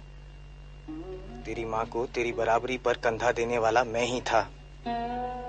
उस दिन माँ की चिता को आग दे तूने पुत्र का कर्तव्य निभाया था, पर पुत्र होने के अधिकार को मैंने भी नहीं छोड़ा था। अर्थी उठाते उठाते कंधे छिल गए थे। गहरी चोट लगी थी कंधे पर। पर हृदय को पीड़ा तो तब हुई थी जब पुकारता रहा मैं पाटलिपुत्र की वीथियों में विष्णु मेरी पुकार को ना सुन सकने वाला विष्णु चोरों की तरह बिना मुझसे मिले ही पाटलिपुत्र से भाग गया था। जय चोर नहीं तो क्या है तू? मैं तेरा अपराधी हूँ अजय। मैं तेरा विष्णु हूँ। कुल की परंपरा को बेच देने निकला था। वो भी मात्र पाँच हज़ार काशापणों के लिए। ज्ञान यदि यूँ ही बिकता होता तो लोग पुस्तक को माथे से नहीं लगाते। वो लोगों की ठोकरों में होती। मैंने तुझसे एक बार तो तेरी पुस्तक हथिया ली। मेरा प्रण पूरा हुआ। पर अब इसे पुनः मत बेचना। इस पर यदि तेरा अधिकार बना रहा तो जीवन में तुझे कभी कारशापणों का अभाव नहीं होगा।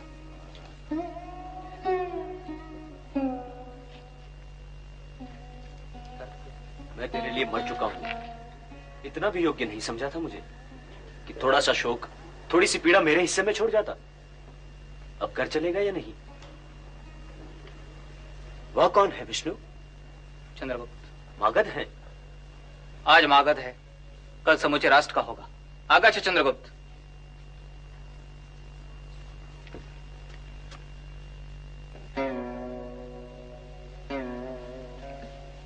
कभी पाटलिपुत्र की याद आती थी। जो कुछ सुखद था वह याद आता था। और जो कुछ दुखद था वह? पाटलिपुत्र आकर शक्टार से मिले तो? क्यों? अपने अतीत की सारी स्मृतियों को भूल जाना चाहता हूँ कार्तिकेय। वे वर्षों से तुम्हारी प्रतीक्षा कर रहे हैं विष्णु। जानता हूँ। पर स्वयं से डरता हूँ अजय। पिता की चिता को मैंने अग्नि नहीं दी। पिता आज भी मेरे भीतर जीवित है। ऐसा लगता है कि मन के आँगन में माँ आज भी पिता की बाट जो रही है। मन के भीतर ऐसा बहुत कुछ है जो विस्फोटक है। डरता हूँ कि कहीं उसे एक हल्की चिंगारी का स्पर्श भी मिला तो। मगध किसी विस्फोट की ही प्रतीक्षा कर रहा है विष्णु। आचार्य चणक की मृत्यु को लोग नहीं भूले हैं। मैं कल ही तक्षशिला लौट रहा हूँ। क्या हमारे साथ कुछ भी नहीं बांटोगे विष्णु? अपने दुख अपने शोक अपना हर्ष अपनी व्यथा? क्या हमें इतना भी अधिकार नहीं विष्णु कि हम तुम्हें रोक सकें? मेरे जीवन पर भी तुम्हारा अधिकार है। पर अब तो तुम बोलोगे नहीं। कार्तिकेय। जहाँ चुप रहना होता है जय वहाँ ये चुनौतियाँ देकर आता है। धनानंद के सामने तो चुप नहीं बैठे थे तुम। मैं जाऊँ? चलो तुम्हारा पीछा नहीं छोड़ने वाला। मैं तो नर्क जाऊँगा और वहाँ यमदूत बड़ी पीड़ा देते हैं। वे तुझसे तो कठोर नहीं होंगे। चलो।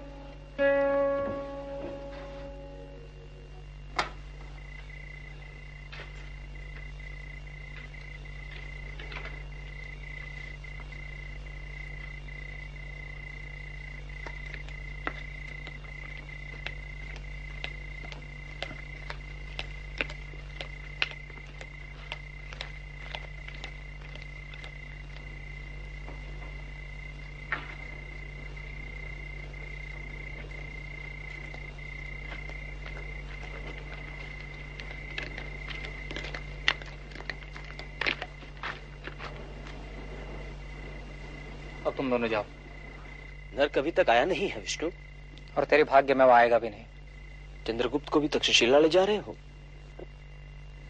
आज मगध ने मेरे कंधों पर थोड़ी और ज़िम्मेदारी सौंप दी है। उसका भी निर्वाह करूँगा मैं।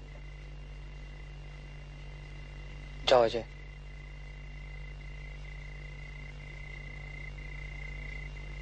मैंने तुम दोनों को जाने को कहा है। जाओ।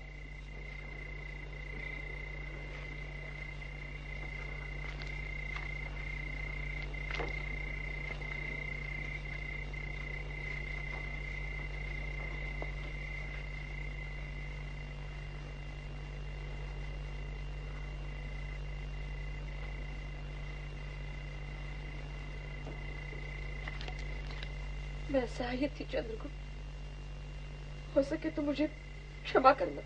माँ मातुल के अपराध के लिए मैं तुझे दोषी नहीं समझता? जा। तेरे आचार्य तेरी प्रतीक्षा कर रहे हैं।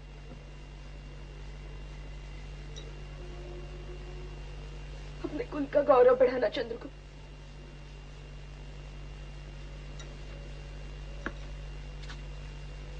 मातुल मैं जा रहा हूँ।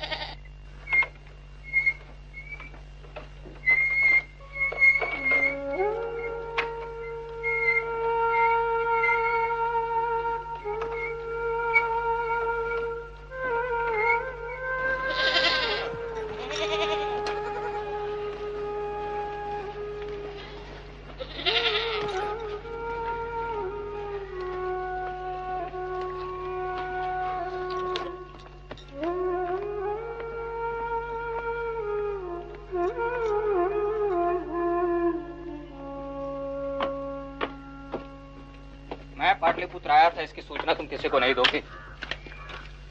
और नहीं किसी को बताओगे कि मैं तक्षशिला में हूँ। वचन दो। यदि मैं तुम्हारी बात को अस्वीकार करूँ तो?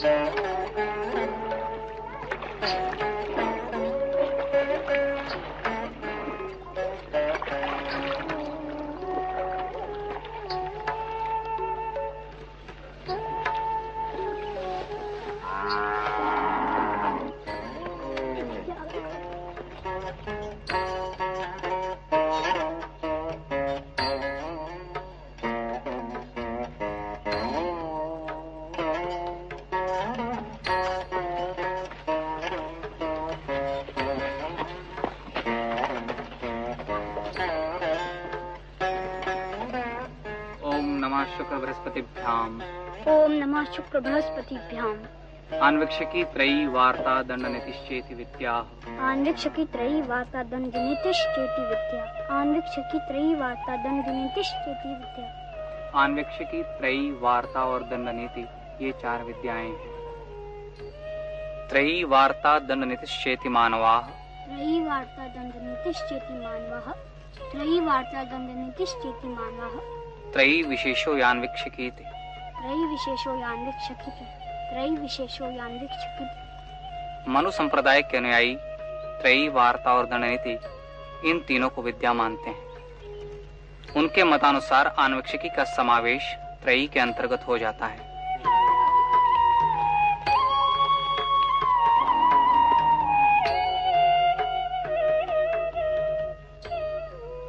कृतकः स्वाभाविकस्य विनयः।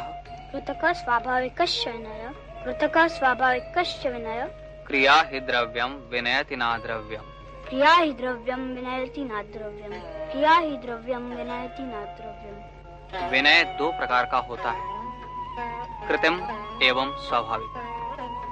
शिक्षा सुपात्र को ही योग्य बना सकती है अपात्र को नहीं।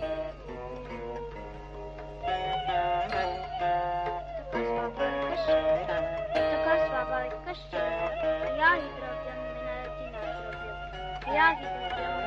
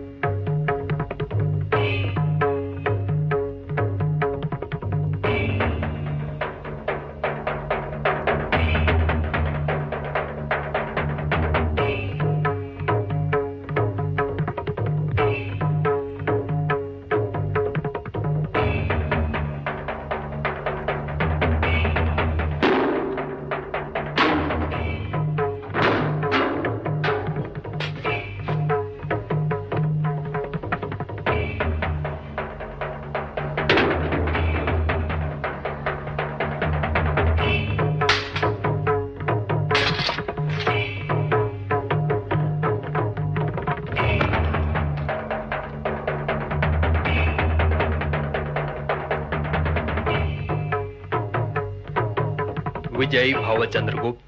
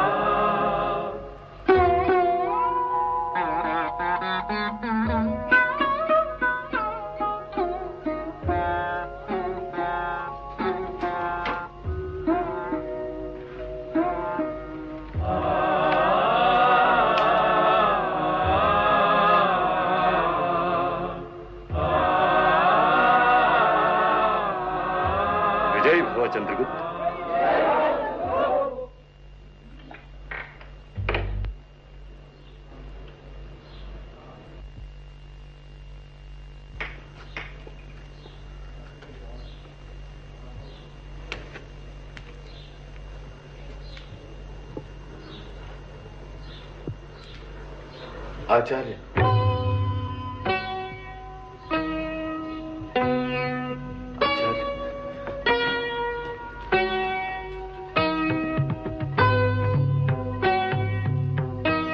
उत्थिष्ट भारतम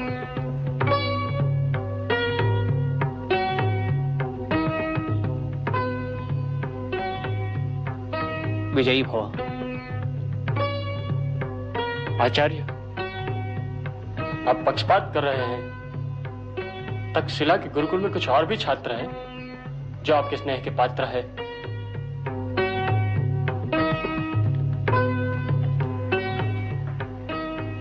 उदयन, कुछ और भी नहीं। सभी मेरे स्नेह के पात्र हैं।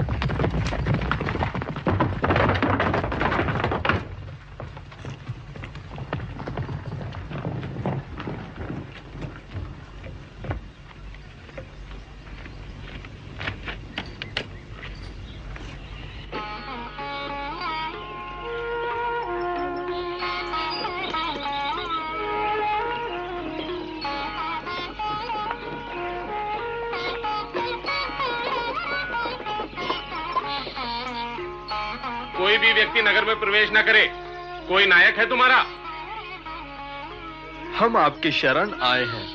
हमारी करुण कथा और व्यथा तक्षशिलाधीश तक पहुँचाने की प्रार्थना है। आप सब यहीं प्रतीक्षा करें। बिना आज्ञा के कोई भी व्यक्ति नगर में प्रवेश न करे।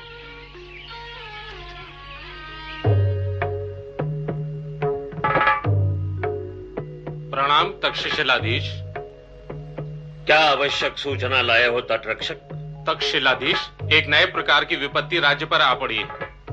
पश्चिम की ओर से बड़ी भारी संख्या में सहस्त्रों अबाल वृद्ध स्त्री पुरुष तक्षशिला की ओर शरणार्थियों के रूप में आ रहे हैं। सिंधु के तीर पर अनेकों छोटी छोटी नौकाएँ निरंतर आ रही हैं।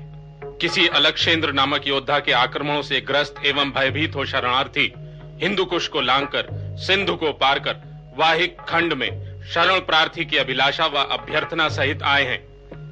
क्या अंभी कुमार को इसकी सूचना दी जा चुकी है? संभवतः आंभी कुमार भी इस समस्या से परिचित हैं। पौर सभा का निर्णय आने तक शरणार्थियों की रक्षा की जाए, पर उन्हें नगर में प्रवेश न दिया जाए।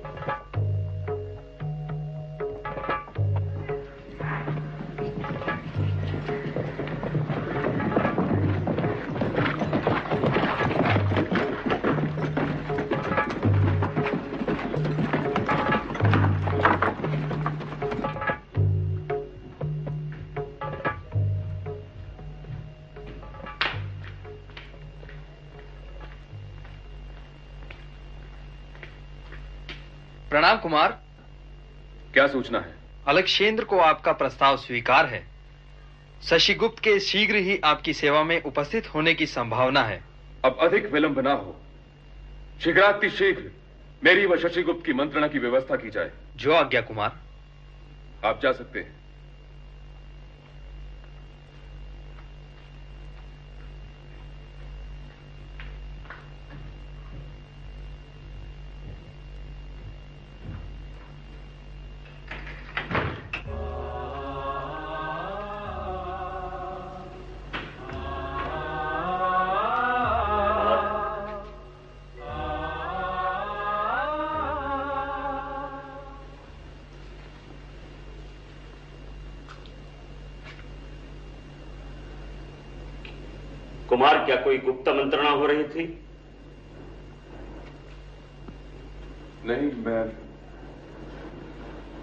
क्यों मुझे तुझ पर अविश्वास हो रहा है?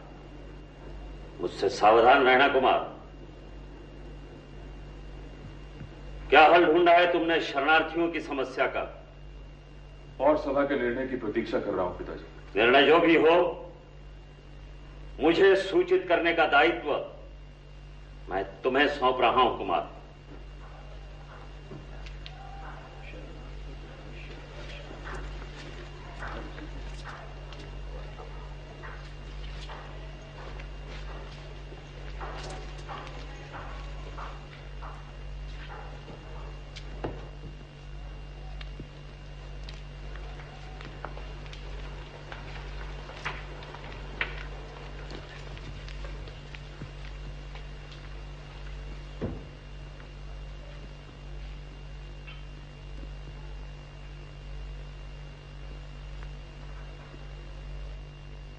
पौर सभा में उपस्थित कुल मुख्यों व तक्षशिला के गणमान्य नागरिकों का मैं हार्दिक स्वागत करता हूँ। तक्षशिला के समक्ष उपस्थित पश्चिमी देशों से निरंतर आने वाले शरणार्थियों की समस्या को लेकर महाराज आंभीराज के विशेष आग्रह के कारण आज की ये पौर सभा का अधिवेशन बुलाया गया है। जैसा कि आपको विदित ही होगा कि पश्चिम की ओर से भारी संख्या में सहस्त्रों अबाल, वृद्ध, स्त्री, पुरुष, पार्स हरणवती बाख्तरी आदि देशों से प्रतिदिन पश्चिमी भारत की नगरियों में शरण लेने के लिए आ रहे हैं। शरणार्थियों का कथन है कि यहाँ से हज़ारों योजन दूर, यवन देश का एक महान योद्धा अलक्षेंद्र, मिस्र, पार्स बाख्तरी हरवती, शकस्थान आदि देशों पर विजय प्राप्त करता हुआ पूर्व दिशा की ओर बढ़ रहा है। जो भी उसके सामर्थ्य को चुनौती देता है, उसे धूल में मिला दिया जाता है। उसी यवन अलक्षेंद्र ने इन शरणार्थियों के घर बार उजाड़ दिए। उसी के अत्याचारों से पीड़ित होकर इन्हें अपनी मातृभूमि को त्याग करने के लिए बाध्य होना पड़ा।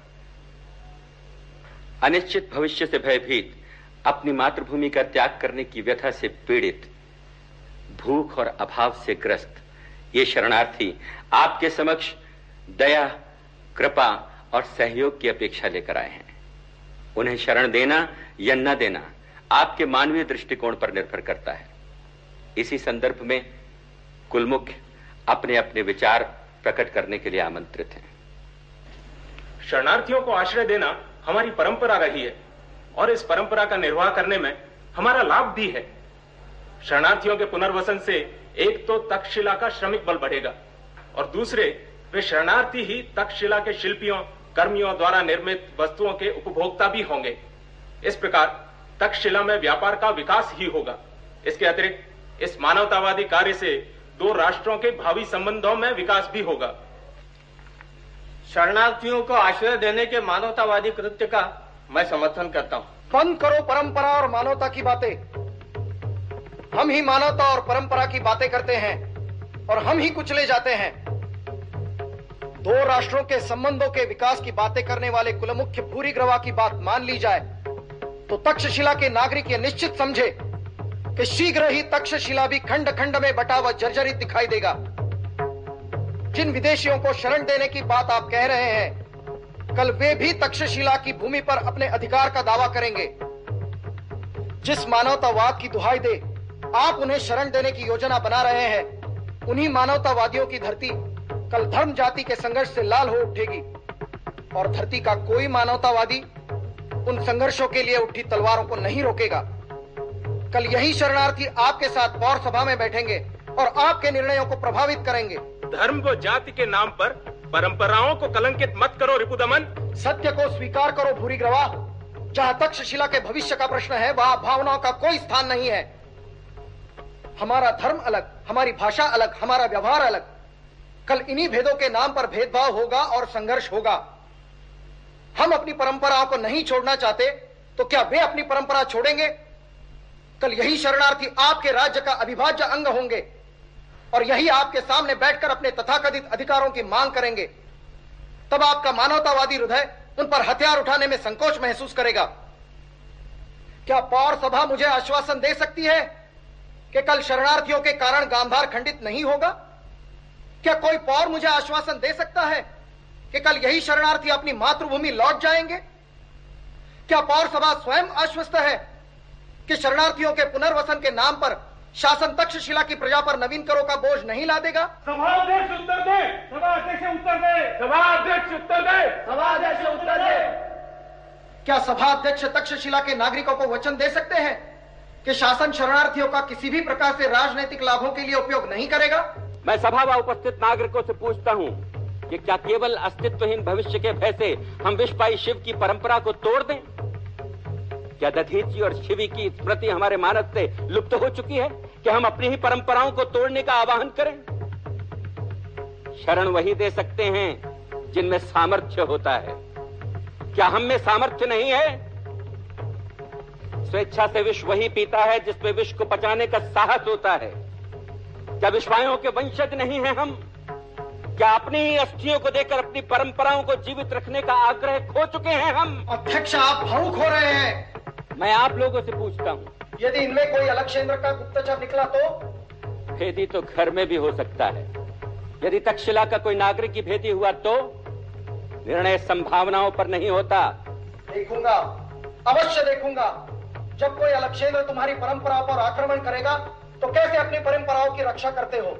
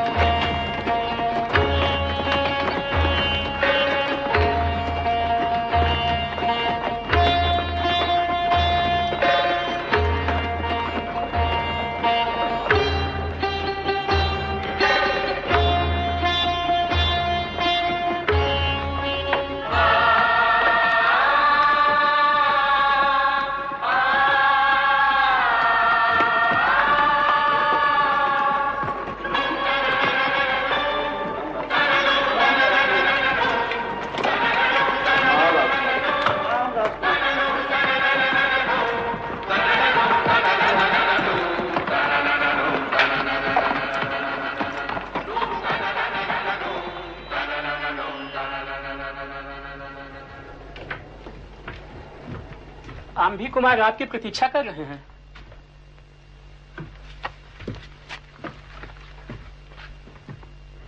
स्वागत है शशिगुप्त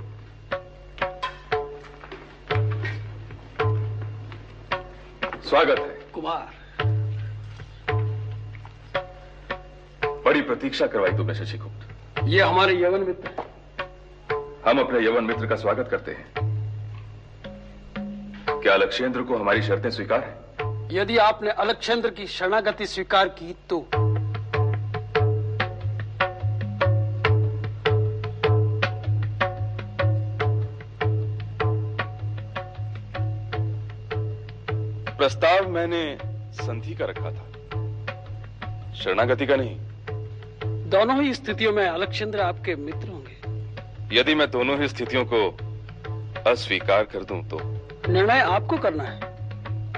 यदि आपने अलक्षेंद्र की मित्रता स्वीकार की तो अलक्षेंद्र द्वारा भारत के विजित राज्यों के आप क्षत्रप होंगे। यदि अलक्षेंद्र को मेरी मित्रता स्वीकार है तो मैं उनके लिए तक्षशिला के द्वार खोल दूँगा। परंतु उनके अन्य मित्रों में आंभी का स्थान सर्वोपरि होना चाहिए। इसके अतिरिक्त वीर अलक्षेंद्र अपने मित्र आंभी की महत्वाकांक्षाओं की पूर्ति में सहायक होंगे। मैं आपके विचार अलक्षेंद्र तक पहुँचा दूँगा। यवन योद्धा अलक्षेंद्र से कह देना कि आम भी अपने मित्र का स्वागत करने के लिए सदैव तत्पर रहेगा। क्या मैं ये मान लूँ कि आपको अलक्षेंद्र की मित्रता स्वीकार है? यदि अलक्षेंद्र को कोई आपत्ति ना हो तो। प्रणाम तक्षशिलाधीश किसी भयंकर षड्यंत्र का सूत्रपात आंभी कुमार कर रहे हैं देव। सत्य कह रहे हो? प्रमाण अपनी आँखों से देख लीजिए महाराज।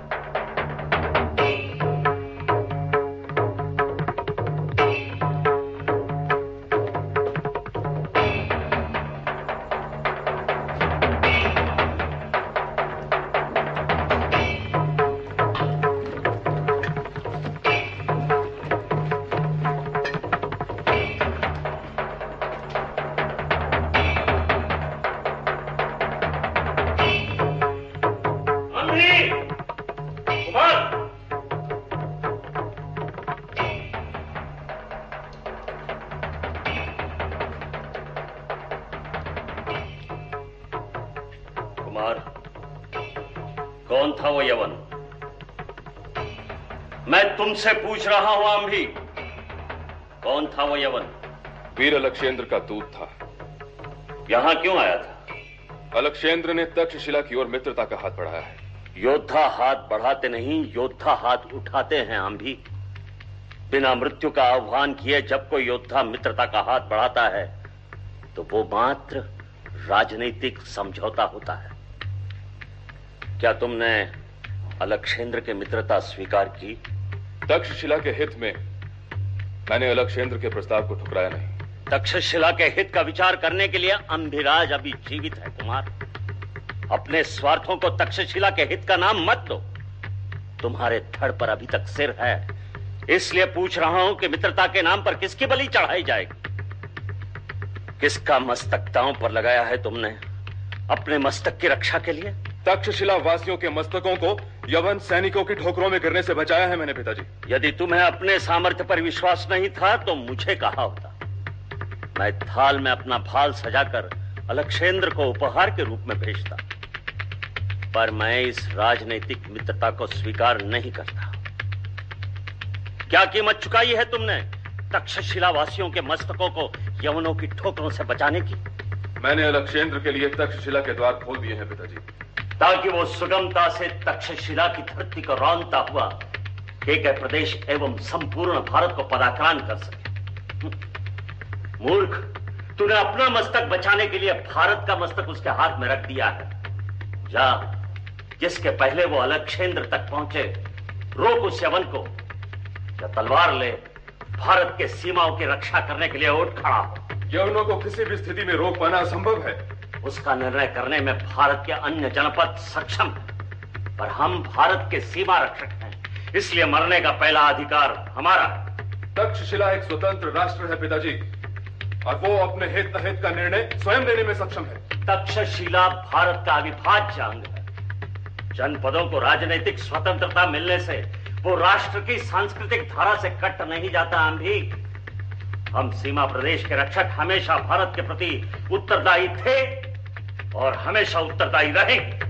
यदि तुझमें सीमाओं की रक्षा करने का सामर्थ्य नहीं है तो के गए और अभिसार से सहायता मांग पर कुल की परंपरा को कलंक मत लगने दे। परंपराओं की दुहाई मत दीजिए पिताजी।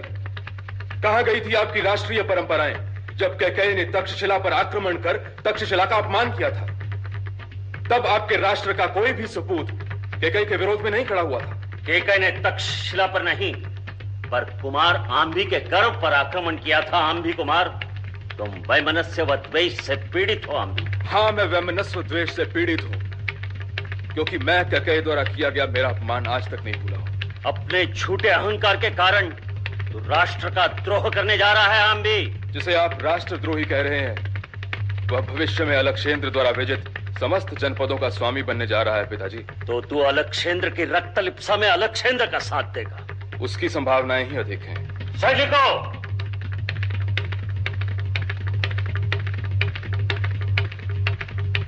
सैनिकों आम्बी को बंदी बनाया जाए।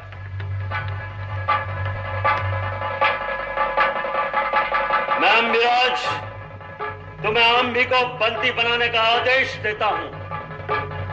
जाइए पिताजी। वे आम्भी के पिता होने के कारण आपका आदर करेंगे। परंतु आपके आदेशों का पालन नहीं।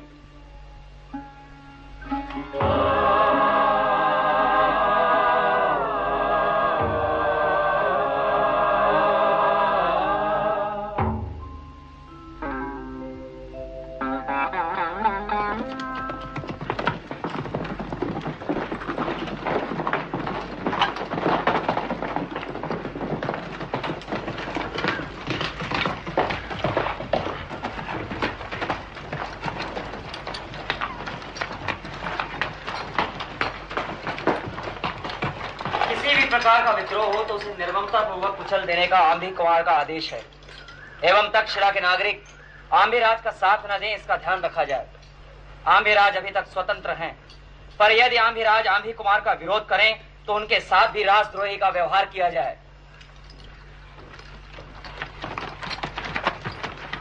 पिताजी? पिताजी?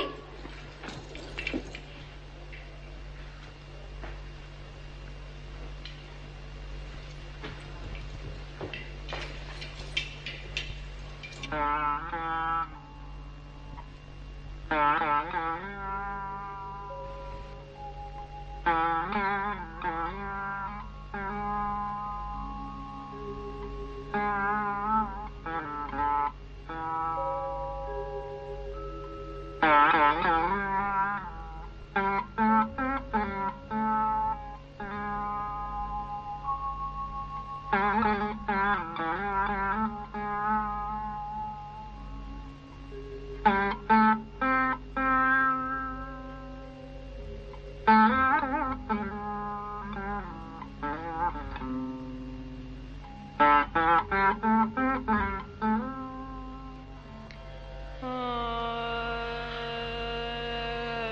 राजनीति में पिता का स्थान भी नगण्य होता है आंभिराज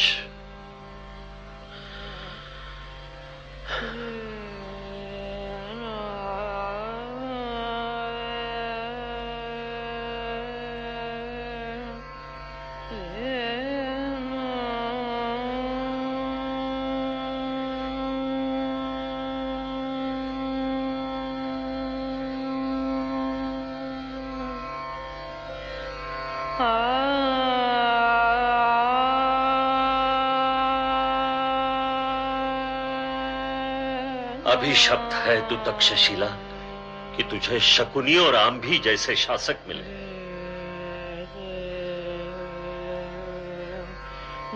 राष्ट्र पर आक्रमण की मंत्रणा हो चुकी है, और तू उससे अनभिज्ञ है, तक्षशिले। तेरी कोख में पले तेरे विरुद्ध षडयंत्र कर रहे हैं, और वे अभी तक जीवित हैं।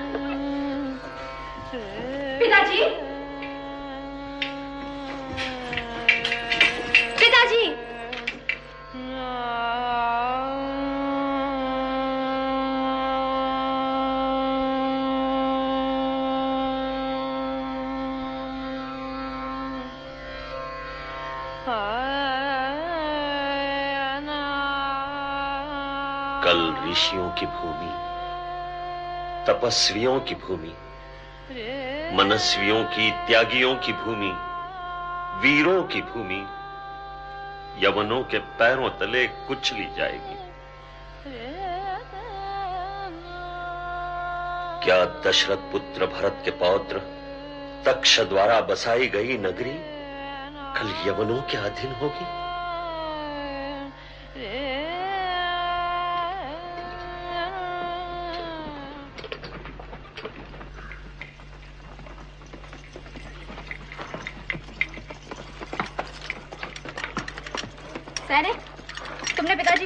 जाते देखा था।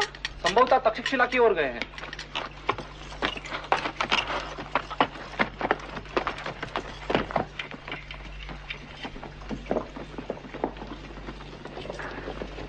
इसी शिलाखंड के पास यज्ञ कर परीक्षित के पुत्र जन्मे जय ने इंद्र को भी ललकारा था। तो क्या हम यवनों को नहीं ललकार सकते? मैं राम के कुल की भूमि यवनों के अधिकार में नहीं देख सकता। नहीं देख सकता अपने ही वंशजों और पुत्रों का पतन। गांधारी ने तो आँख पर पट्टी चढ़ा ली थी, पर मैं जीवित भी नहीं रहूँगा। प्रभु, मेरे कुल को पतन से बचा, मेरे पुत्र को राष्ट्रद्रोही होने से बचा। मेरे पूर्वजों का पुण्य शेष हो तो प्रभु, मेरे राष्ट्र को यवनों के हाथों से बचा।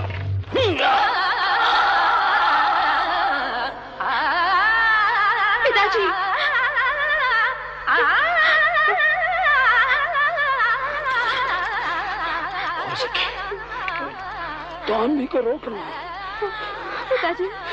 तेरे सहोदर ने यवनराज अलक्षेंद्र के साथ संधि की है। यवन शीघ्र ही तक्षशिला के भूमि से कूच करेंगे। केकई को सावधान कर। केकई को सा, सावधान कर।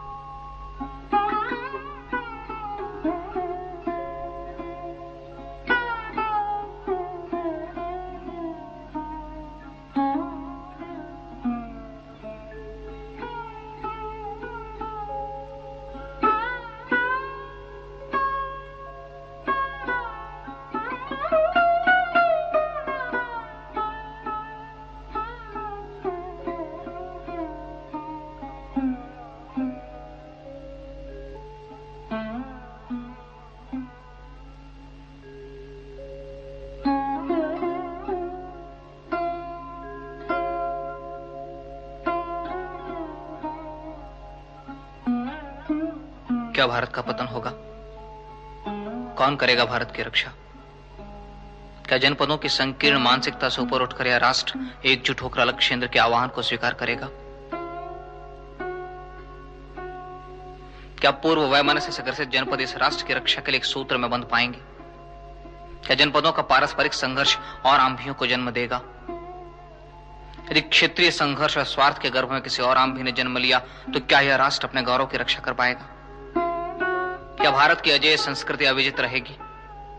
क्या आक्रांताओं के समक्ष यह राष्ट्र अपनी संस्कृति, अपनी परंपराओं व अपने जीवन मूल्यों की रक्षा कर पाएगा? या आक्रांताओं के प्रहार से यह राष्ट्र खंड खंड और चूर चूर हो जाएगा? कौन उन्हें समझाएगा कि जनपदों में बटा भारत एक अखंड राष्ट्र है? उत्तिष्ठ विष्णुगुप्त। राष्ट्र के सम्मान की रक्षा शासन नहीं कर सका। तो अब वह शिक्षकों के हाथ में है। उठ। सोए हुए भारत को जगा। हर हर। हर हर।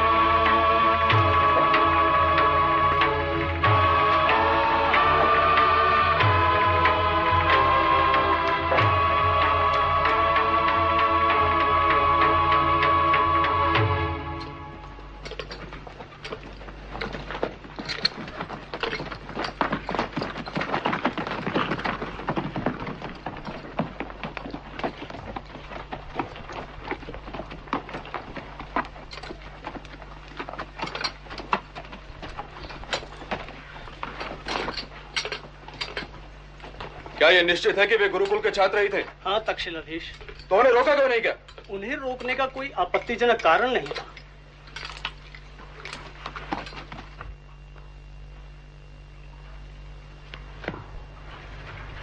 क्या गुरुकुल के छात्रों ने ही तक्षशिला के राजमार्गों वीथियों पर स्थान स्थान पर ध्वजारोहण किया है?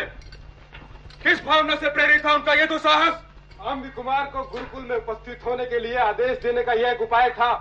कौन है वह? जो तक्षशिलाधीश आम्बी को आदेश देना चाहता है।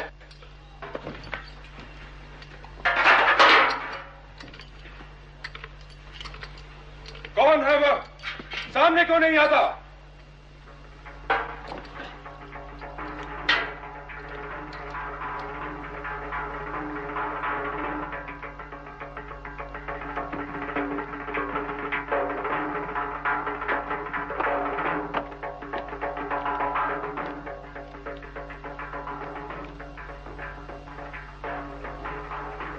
आपने आदेश दिया था आचार्य?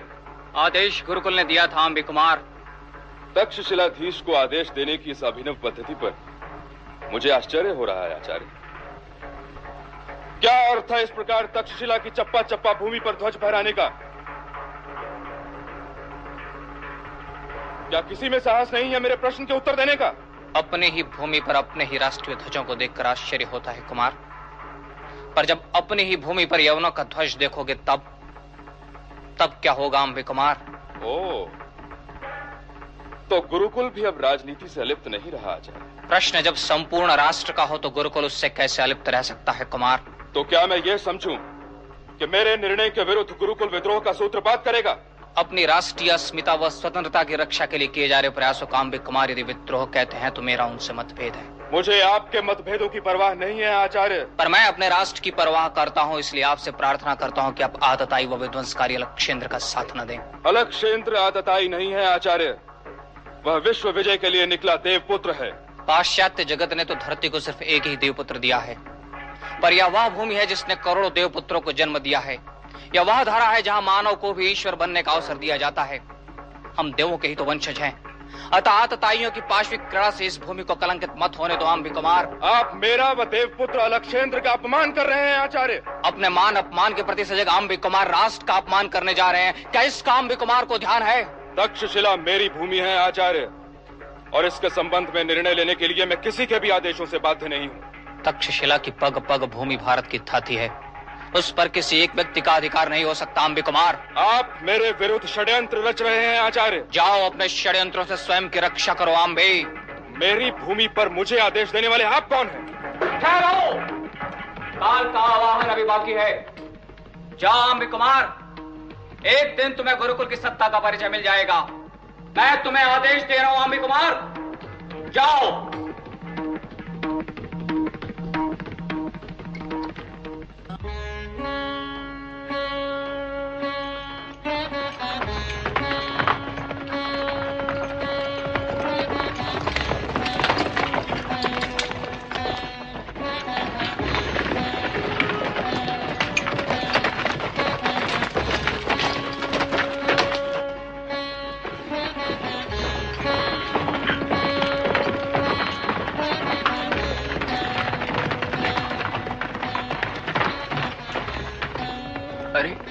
आचार्य विष्णुगुप्त।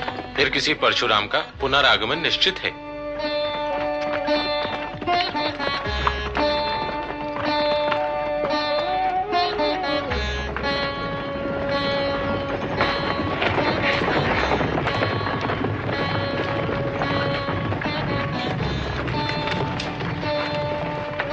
आप कहाँ जा रहे हैं आचार्य विष्णुगुप्त? मैं मेरे राष्ट्र में कहीं भी जाने के लिए स्वतंत्र हूँ। क्या महाराज अम्भी को यह ज्ञात है कि आप तक्षशिला से बाहर जा रहे हैं? यदि महाराज अम्भी के गुप्तचरों ने उन्हें अभी तक यह सूचना न दी हो तो तुम उन तक यह सूचना पहुँचा देना।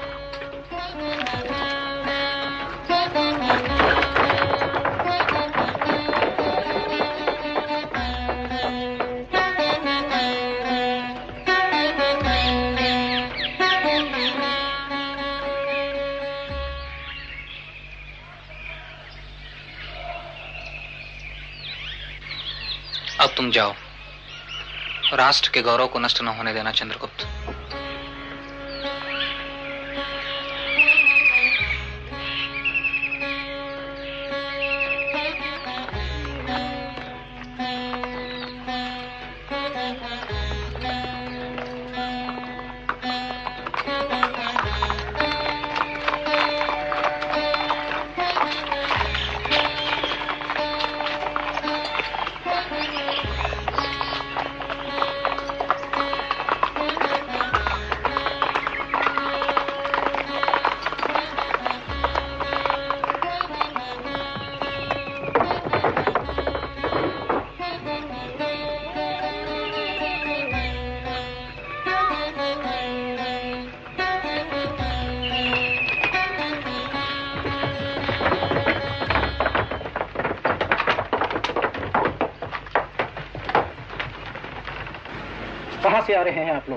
तक्षशिला से। आपकी अभिज्ञान मुद्राएँ?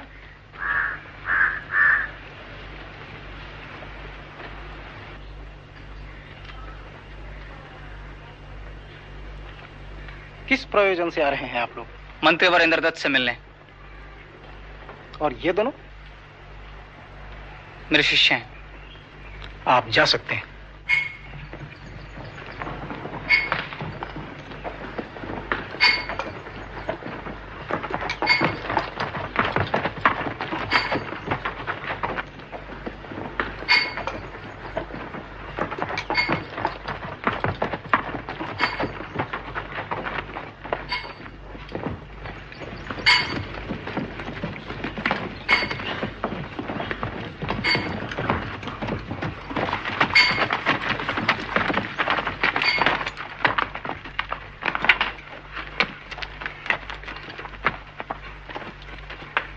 नागरिकों ने भाई और मुड़ने को कहा था आचार्य।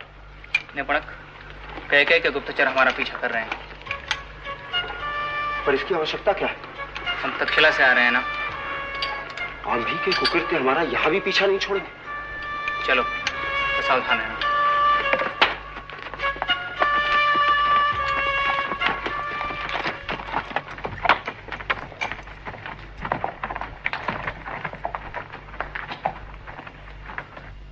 तक्षशिला से आ रहे हैं। हाँ। मेरा अनुसरण कीजिए। पर?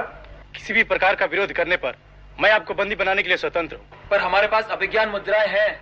आप मेरा अनुसरण करते हैं या? चलिए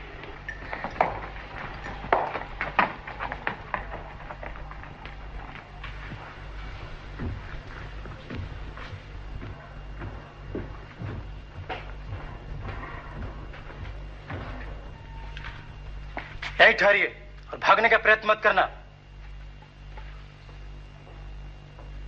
ये कौन सी आपत्ति आपड़ी आचार्य? चुप रहो सांगरो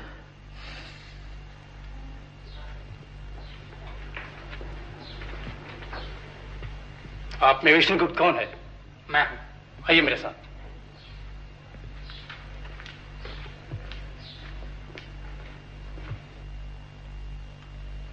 भीतर जाकर अपनी अभिज्ञान मुद्रा की परीक्षा करवाओ।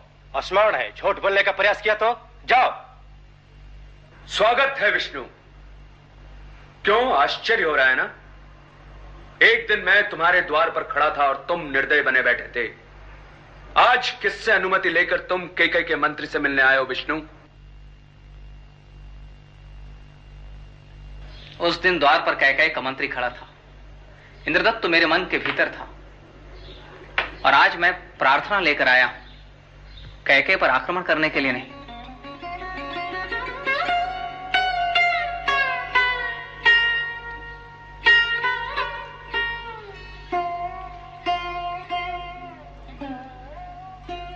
तुझे जीतना कठिन है, विष्णु। उग्रसेन, आचार्य विष्णुगुप्त और उनके शिष्य, राज्य के विशिष्ट अतिथि हैं। उनका यथेष्ट सत्कार हो। जो आज्ञा मंत्रीवर। कहो कैसे आना हुआ? तुम्हें तक्षशिला जाना होगा। भाभी सैन्य बल के साथ। तुम उपहास तो नहीं कर रहे हो? यह अवसर उपहास करने का नहीं है इंद्रदत्त। राष्ट्र पर आने वाले संकट को मैं स्पष्ट देख रहा हूँ। इसलिए सहायता प्राप्त करने के लिए तुम्हारे पास आया हूँ।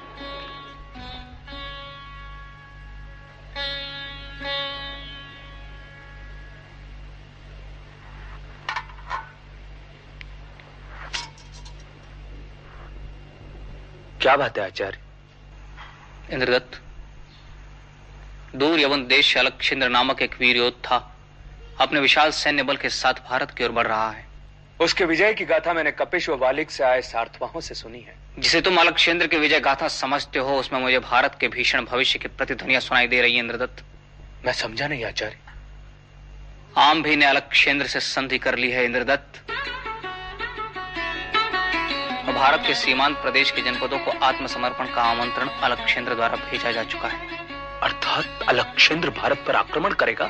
और आम भी जैसे शासक उसका मार्ग निष्कंटक करेंगे ताकि वह सुगमता पूर्वक संपूर्ण भारत को पदाक्रांत कर सके। आम्बी के षड्यंत्र का उत्तर अवश्य देगा आचार्य। मंत्रीवर प्रश्न सिर्फ़ कैके अथवा तक्षशिला की सुरक्षा का नहीं है। प्रश्न हिमालय से लेकर समुद्र पर्यंत सहस्त्रों योजन विस्तीर्ण भारत भूमि की रक्षा का है। यदि जनपदों के स्वामी होने के गर्व में भिन्न भिन्न जनपदों के शासक चूर रहे तो वह दिन दूर नहीं जब विदेशी आक्रांता जनपदों को नष्ट कर अपना प्रभुत्व स्थापित कर लेंगे। अतः भारत वर्ष को अब एक राष्ट्र के रूप में संगठित होकर विदेशी आक्रांताओं का सामना करना पड़ेगा। पर क्या भारत को पदाक्रांत करने का सामर्थ्य अलक्षेंद्र में है? यदि अखंड भारत ने अलक्षेंद्र की चुनौती को स्वीकार किया तो यह असंभव है। पर यदि खंड खंड में बटे जनपदों ने अकेले हाथों अलक्षेंद्र को ललकारने का प्रयास किया तो यह संभव है। आपकी योजना में केकई की क्या भूमिका होगी आचार्य? तुम्हें मेरे प्रयासों में साथ देना है इंद्रदत्त। संपूर्ण राष्ट्र को एक सूत्र में संगठित कर हमें अलक्षेंद्र की चुनौती को स्वीकार करना है। हमें अलक्षेंद्र को भारत में प्रवेश करने से रोकना है। संपूर्ण राष्ट्र को भारत की सीमा रक्षा का उत्तरदायित्व वहन करना होगा इसलिए कैकय को भारत की सीमाओं पर सबसे पहले प्रयाण करना होगा। पर इससे तो तक्षशिला की राजनीतिक व्यवस्था में हस्तक्षेप होगा। मैं जानता हूँ। पर राष्ट्र की सीमाओं की रक्षा के लिए हमें तक्षशिला की सीमाओं का अतिक्रमण करना ही होगा। और कैकय के इस प्रयास का साथ मगध को देना होगा। हमें मगध की सत्ता को इस कार्य में प्रवृत्त करना होगा और इसलिए मैं मगध जा रहा हूँ। तुम्हें महाराज पर्वतेश्वर को इस कार्य के लिए तैयार करना है इंद्रदत्त। पर महाराज पर्वतेश्वर धनानंद जैसे हीन प्रकृति शासक की सहायता नहीं लेना चाहेंगे। राष्ट्र के लिए अपने व्यक्तिगत स्वार्थों पूर्वाग्रहों व गर्व की बलि देनी होगी इंद्रदत्त। आम भी ने भी तो अपने झूठे अहंकार की रक्षा के लिए संपूर्ण राष्ट्र को दाव पर लगा दिया है। हमें नंद का सामर्थ्य चाहिए। मगध का सैन्य बल ही हमारी योजना का केंद्रीय बल हो सकता है। पर यदि मगध को संपूर्ण योजना का केंद्र बनाया गया तो वो केकई और तक्षशिला को भी हड़प लेगा।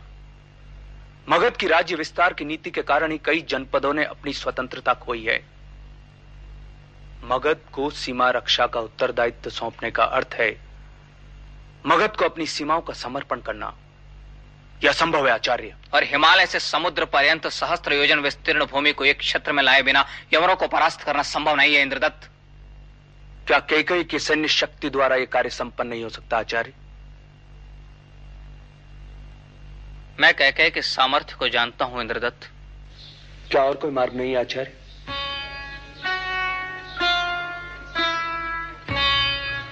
आचार्य आपको विश्वास है कि धनानंद आपकी सहायता करेगा? मैं प्रयास करूँगा। और यदि धनानंद ने सहायता देने से इनकार कर दिया तो?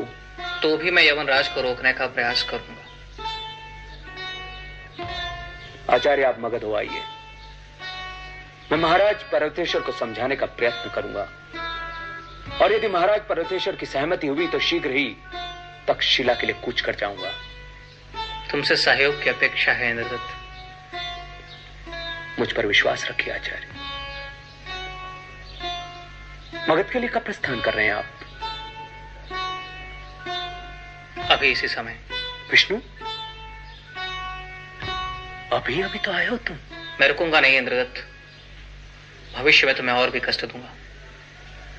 अभी मुझे जाने दो।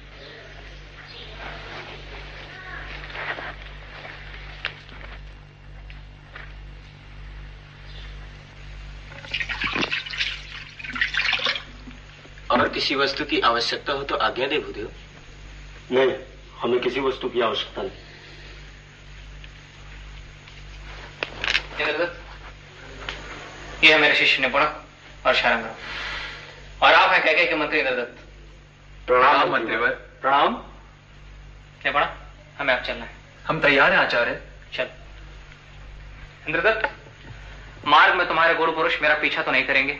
यदि आचार्य आज्ञा दे तो पाटलिपुत्र में आचार्य का स्वागत के के के गुण पुरुष ही करेंगे।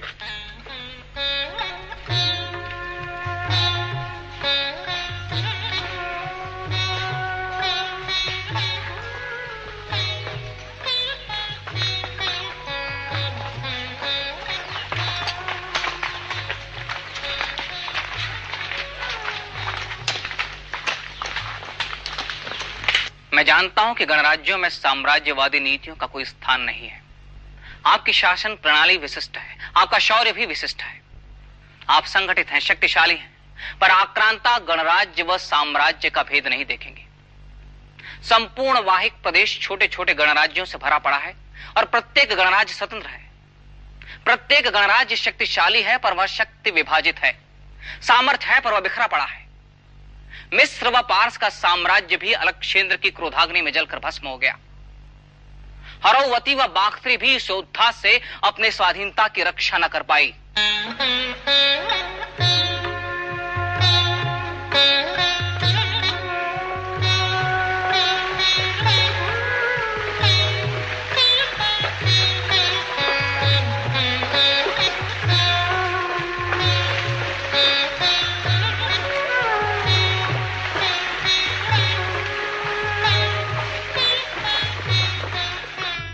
गणराज्य या साम्राज्य की सुरक्षा से पहले आज प्रश्न राष्ट्र की सुरक्षा का है। उस राष्ट्र की जिसके गणराज्य भी अविभाज्य अंग है। अब कैकय व कोरो मगध व मालव को साथ साथ कंधे से कंधा मिलाकर भारत की सीमाओं की रक्षा करनी होगी। आचार्य तक्षशिला की सीमाओं की रक्षा करने का उत्तरदायित्व तो हमारा कैसे हो सकता है? ये सीमाएँ आपकी अपनी हैं। पर तक्षशिला की राजनीति से गणराज्यों का क्या संबंध आचार्य? हिमालय से लेकर समुद्र पर्यंत भारत एक है। उसकी पग पग भूमि हमारी अपनी भूमि है। पर उस पर हमारा अधिकार तो नहीं है। न हम उससे लाभान्वित होते हैं। यदि कोई आपके मस्तक पर आघात करे तो क्या आपके हाथ नहीं उठेंगे? क्या अपने मस्तक की रक्षा के लिए आपके चरण गतिमान नहीं होंगे? क्या आपकी बुद्धि आपकी रक्षा का प्रयास नहीं करेगी? अवश्य करेगी। आप उसी राष्ट्र के अंग है जिसका अभिसार व तक्षशिला मस्तक है गणमुख्य। मैं आपके विचारों का सम्मान करता हूँ आचार्य। पर यदि समस्त गणराज्य ने सम्मिलित रूप से प्रयास भी किया तो उनका सामूहिक नेतृत्व कौन करेगा? गणराज्य पहले एकत्र तो हो। नेतृत्व का प्रश्न महत्व का है आचार्य। युद्ध व उत्सर्ग के लिए प्रत्येक गण तत्पर है पर कटों को किसी का नेतृत्व स्वीकार नहीं होगा। क्योंकि कट सौंदर्य में नहीं शक्ति में भी श्रेष्ठ है। मैं प्रार्थना और प्रयास कर सकता हूँ। निर्णय तो आपको ही करना है। आपके प्रयास सफल हो ऐसी हमारी हार्दिक इच्छा है। पर आप गणराज्य से मिलकर नेतृत्व के संबंध में विचार कर लें।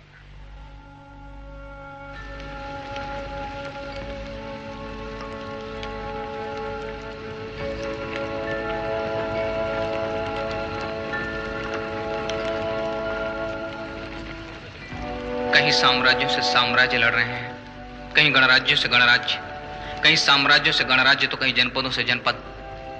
संपूर्ण भारत ही तो परस्पर युद्ध की विभिषिका से ग्रस्त है। वह कैसे अलग केंद्र के आक्रमण का प्रत्युत्तर देगा? कहीं विवाद सीमा का है, कहीं नेतृत्व का, कहीं व्यक्तिगत स्वार्थों के संरक्षण का, कहीं जन्म की श्रेष्ठता का तो कहीं धर्म की श्रेष्ठता का। सत्य है स्वार्थ और संघर्ष। राष्ट्र पतन के कगार पर आग खड़ा है और लोगों को अपनी राष्ट्रीयता का बोध नहीं, राष्ट्र के लिए गर्व नहीं, सम्मान नहीं। अलग केंद्र से भी बड़े शत्रु तो राष्ट्र के भीतर है।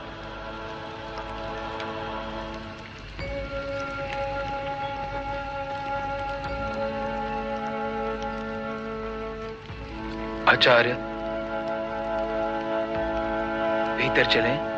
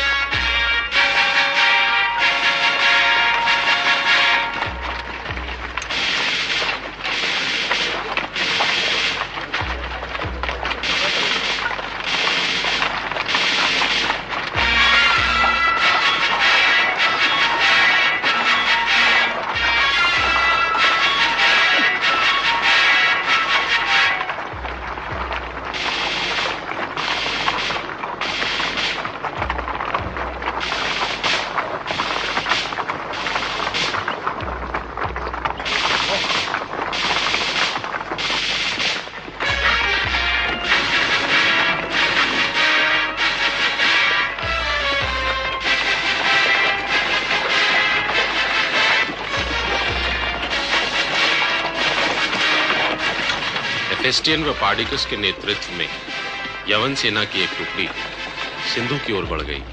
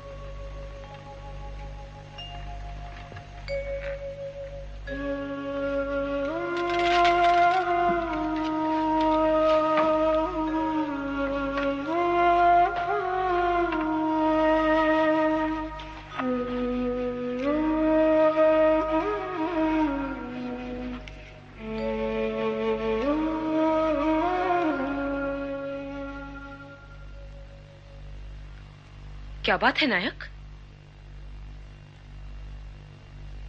नायक। महाराज वीर गति को प्राप्त हुए। हमें समर्पण करना होगा।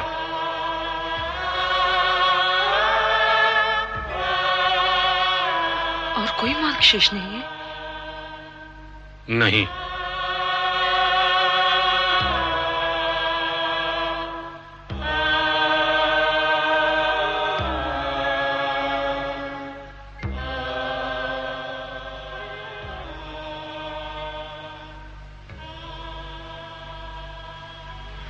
समर्पण की घोषणा कर दो नायक।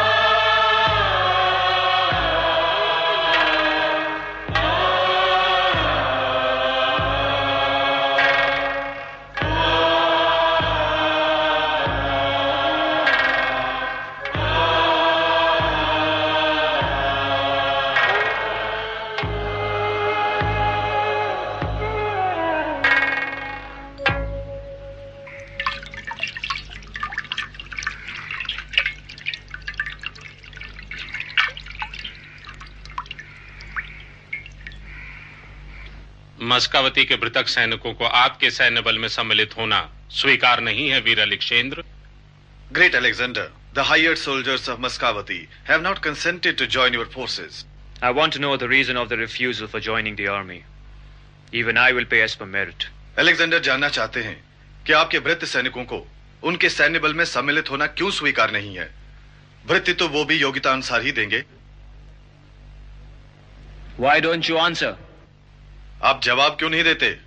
मृतक सैनिक यवनों की ओर से अपने ही देश के बंधुओं पर हथियार नहीं उठाना चाहते।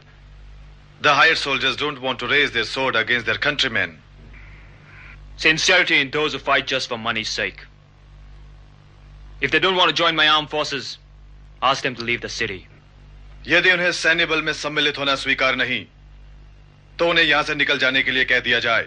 कृपा देवी उनके लिए संधि में अभिदान की अपेक्षा रखती है। Cleophas expects amnesty for them in the treaty. Your mercenary soldiers will be allowed to leave the city safely. आपके मृतक सैनिकों को नगर से सुरक्षित जाने दिया जाएगा संधि की शर्तों को अंतिम रूप देने के लिए मुझे कृपा देवी से आज्ञा लेनी होगी वीर अलेक्सेंद्र To finalize the terms and conditions of the treaty, I will have to take Cleophas's permission. I will wait for Cleophas's appeal for shelter. हम क्लियोफेस की शरणागति की प्रतीक्षा करेंगे You may go now. Coinus, keep your army ready. Not a single mercenary soldier of Muscovity should go alive.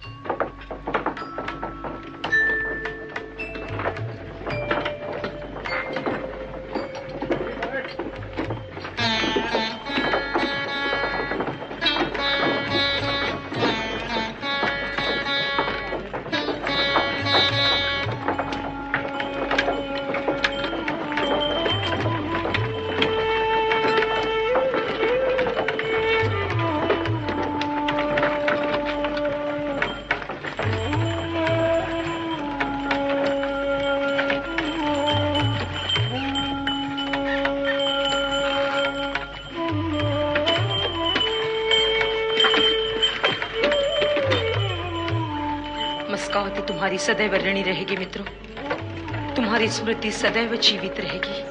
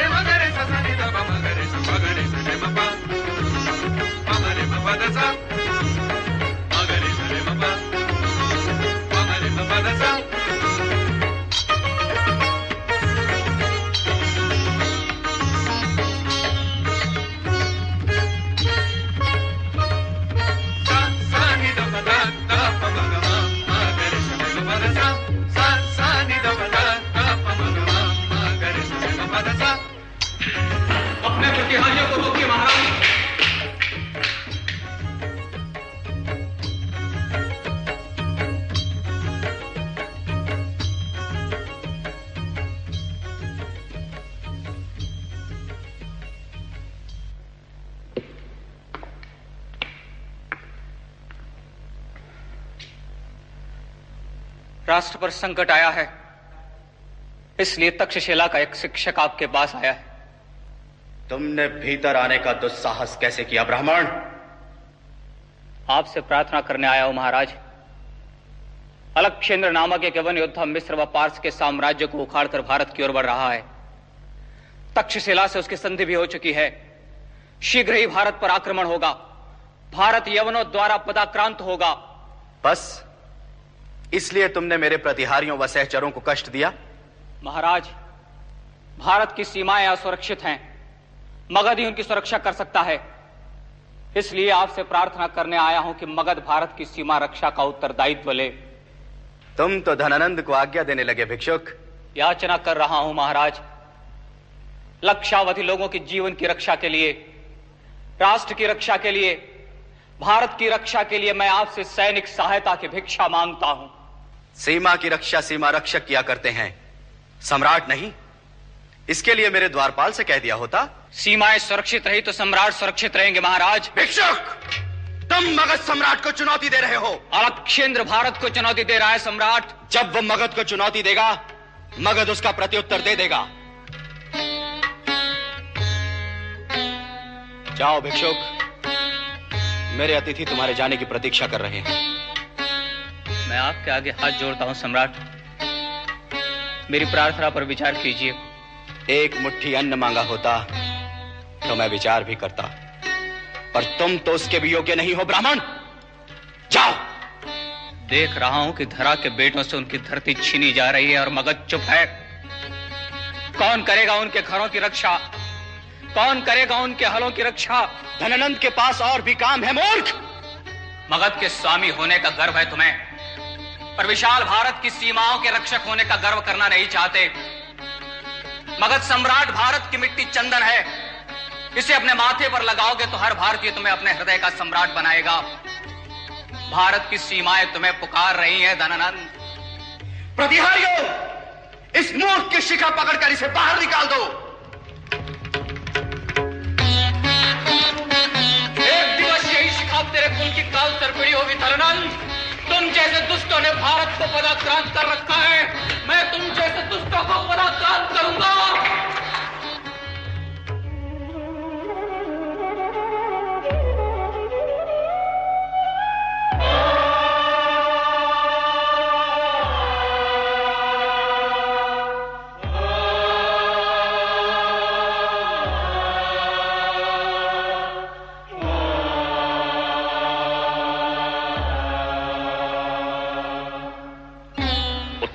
Vishnugupta. राष्ट्र के सम्मान की रक्षा शासन नहीं कर सका तो अब वह शिक्षकों के हाथ में है। उठ! सोए हुए भारत को जगा।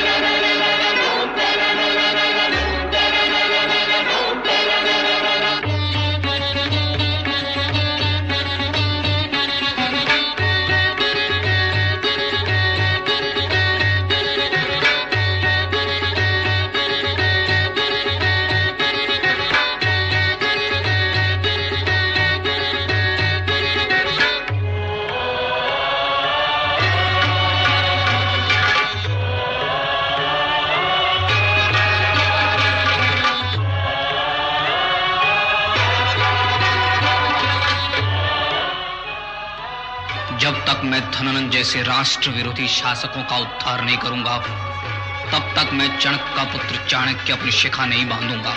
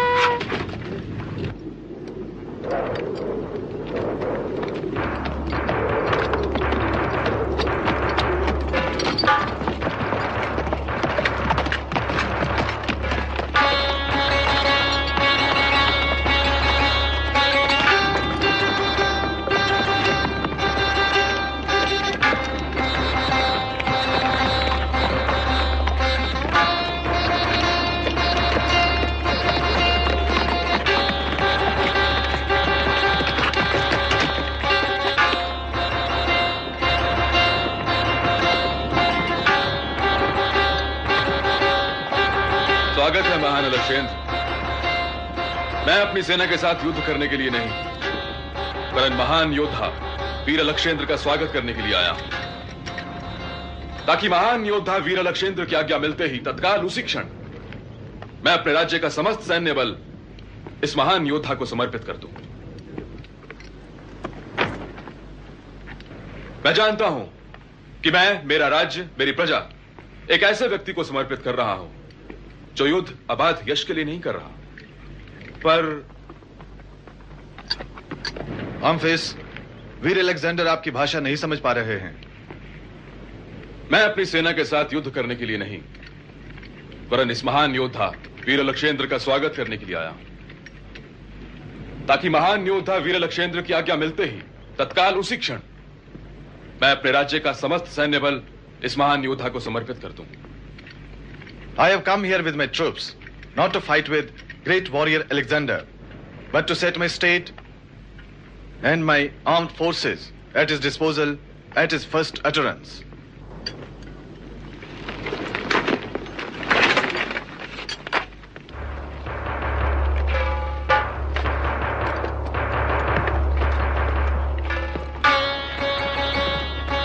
यदि तुम हमें अन्न व जल से वंचित करने नहीं आए हो तो हमारे बीच द्वंद्व संभव ही नहीं है क्योंकि इन्हीं दो आवश्यक वस्तुओं के कारण किसी बुद्धिमान व्यक्ति से युद्ध की अपेक्षा हो सकती है। जहाँ तक धन का प्रश्न है, यदि मैं तुमसे अधिक धन संपन्न हूँ तो तुम्हारे साथ अपनी वस्तुओं को बांट लेने में मुझे भला क्या आपत्ति हो सकती है? Why should we to Alexander fight with one another if you have come to take away from us neither our water nor our necessary food the only things about which sensible man ever care to quarrel and fight as for anything else, call it money or call it property. If I am richer than you, what I have is at your service. But if I have less than you, I would not object to stand debtor to your bounty. Perhaps you think from the friendly greetings we exchanged, our intercourse will be without a contest. But there you're mistaken. For I will war to the knife with you, and see to it that you do not overcome me in generosity. यदि आप सोच रहे हैं कि मित्रवत अभिवादन से हमारा वार्तालाप बिना किसी विवाद के समाप्त हो जाएगा तो यह आपकी भूल है। क्योंकि सद्भावपूर्ण व्यवहार में भी मैं तुम्हारा कम प्रतिद्वंद्वी रहूँगा और उदारता में भी तुम्हें अपने से आगे नहीं निकलने दूँगा। तुम महान हो, लक्षेंद्र। महान हो।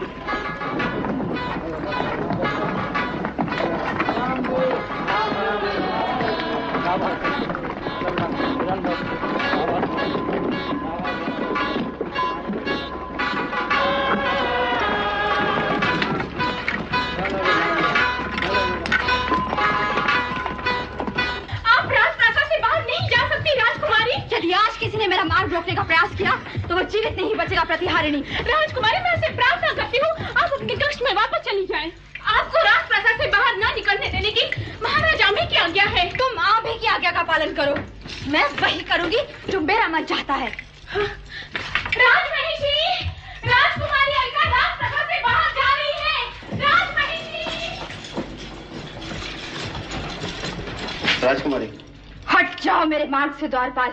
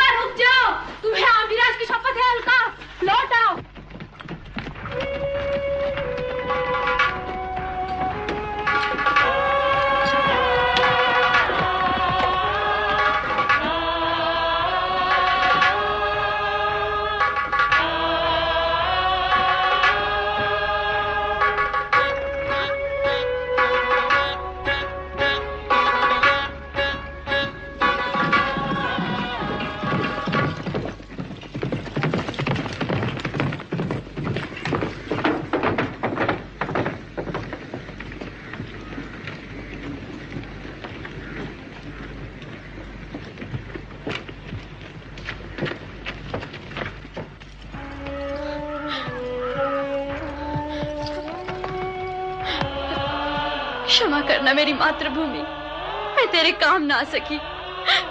क्षमा करना पिता। मैं कुल के गौरव की रक्षा ना कर सकी।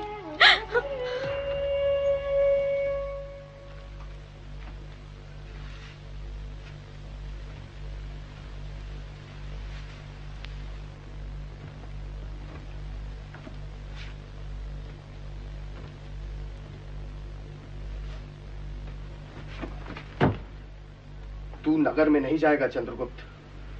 बैठ। आचार्य के लौटने तक तेरे जीवित रहने की ज़िम्मेदारी मेरी है और मैं तुझे मरने नहीं दूँगा। तुम सब कायर हो। वीरता अब इस चुनौती को स्वीकार करने में है चंद्रगुप्त। जानबूझकर मरने में नहीं। अपने जीवन पर मेरा अधिकार है। देखता हूँ मुझे कौन रोकता है। चंद्रगुप्त मैं तुम्हें जाने नहीं दूँगा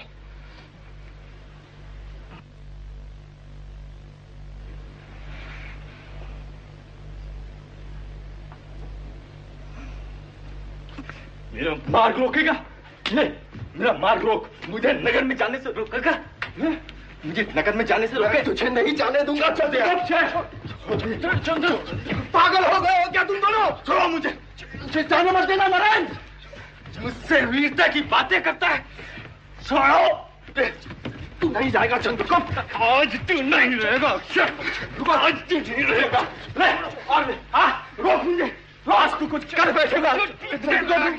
चंद्रगुप्त तू चंद्रगुप्त तू नहीं रहेगा। मैं तेरे हाथ जोड़ता हूँ। क्यों जोड़ता है? वीर है ना तू। उठा मार मुझे। चंद्रगुप्त मैं मारूँगा। तो तुझे बुरा लगेगा चंद्रगुप्त नहीं। चंद्रगुप्त तू मारेगा तो मुझे अच्छा लगेगा। चंद्रगुप्त मार। आचार्य को जब ये पता चलेगा उन्हें बहुत दुख होगा। चल वापस। कायर है तू। चंद्रगुप्त जाना चाहता है ना तू? जा। देखता हूँ कैसे जाएगा। अलक्षेन से लड़ने का मन है ना तेरा? बोल पहले मुझसे लड़। उन हत्यारों के बीच में जाना चाहता है तू। पहले मुझसे निपट। आज हत्या ही का मन है तो उन यवनों के हाथों क्यों मरना चाहता है? नगर जाएगा। अलक्षेन की सुरक्षा को भेदने का प्रयास करेगा। क्यों? अच्छा लग रहा है ना तुझे? बोल। अच्छा लग रहा है ना? क्यों? हाँ। अच्छा लग रहा है। बहुत अच्छा लग रहा है।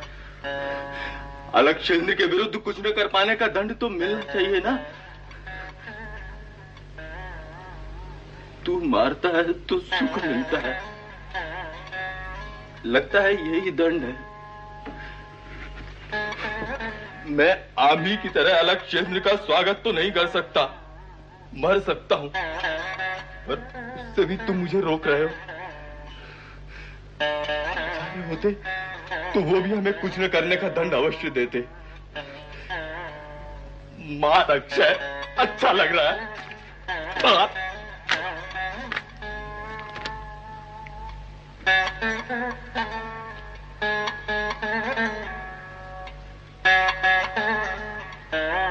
चल साथ साथ चलते हैं।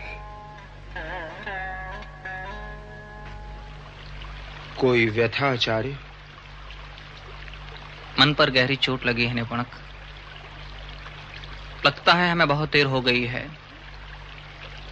मन मानने को तैयार नहीं कि तक्षशिला में सब कुशल है। सब ठीक ही होगा आचार्य। आपके किस ओर प्रस्थान करना है आचार्य? नियति जहाँ ले जाए।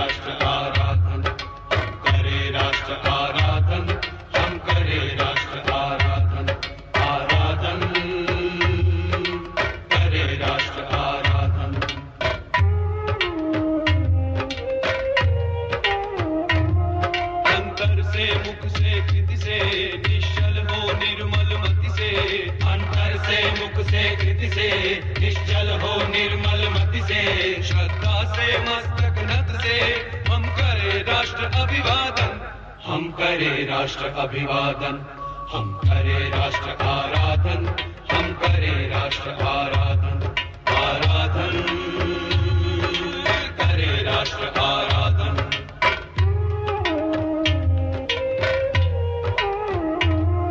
अपने हँसते शैशव से, अपने खिलते यौवन से, अपने हँसते शैशव से, अपने खिलते यौवन से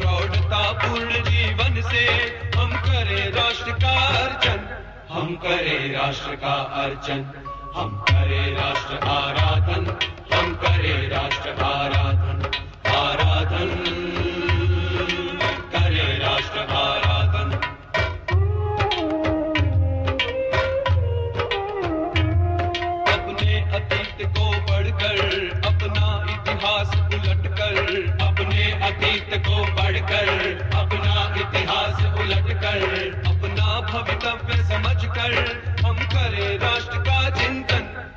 करे राष्ट्र का चिंतन।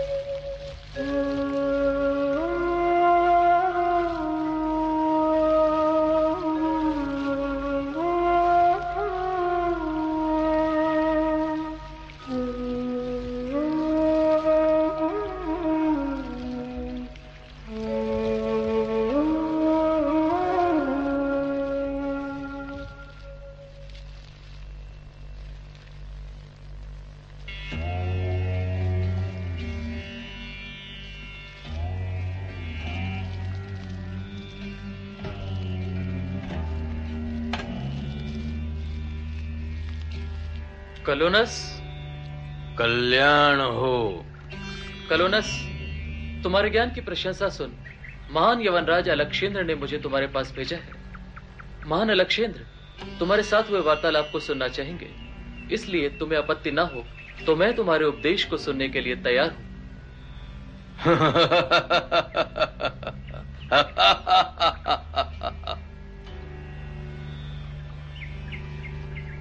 पहले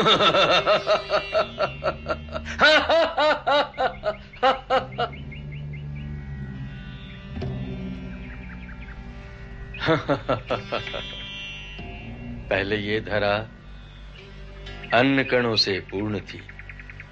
ठीक वैसे ही, जैसे आज ये धरा धूल कणों से परिपूर्ण है। निर्जर, नीर, क्षीर, मधु, मदिरा व तेल के साथ प्रवाहित होता था। पर तृष्णा व वैभव विलास ने मानव को उन्मत्त व अहंकारी बना दिया और तब ईश्वर ने यह सब नष्ट कर दिया और मानव को कठोर जीवन यापन करने का दंड दिया। जब नैतिक सुदृढ़ता व आचार में नियंत्रण का पुनरागमन हुआ तब श्रेष्ठ वस्तुओं का प्रादुर्भाव हुआ। लेकिन वर्तमान में मानव तृष्णा और विषय के पीछे भाग रहा है। इसलिए डर का कारण है, वरना मानव की यह दशा नहीं होती। अलक्षेंद्र ने भेजा है।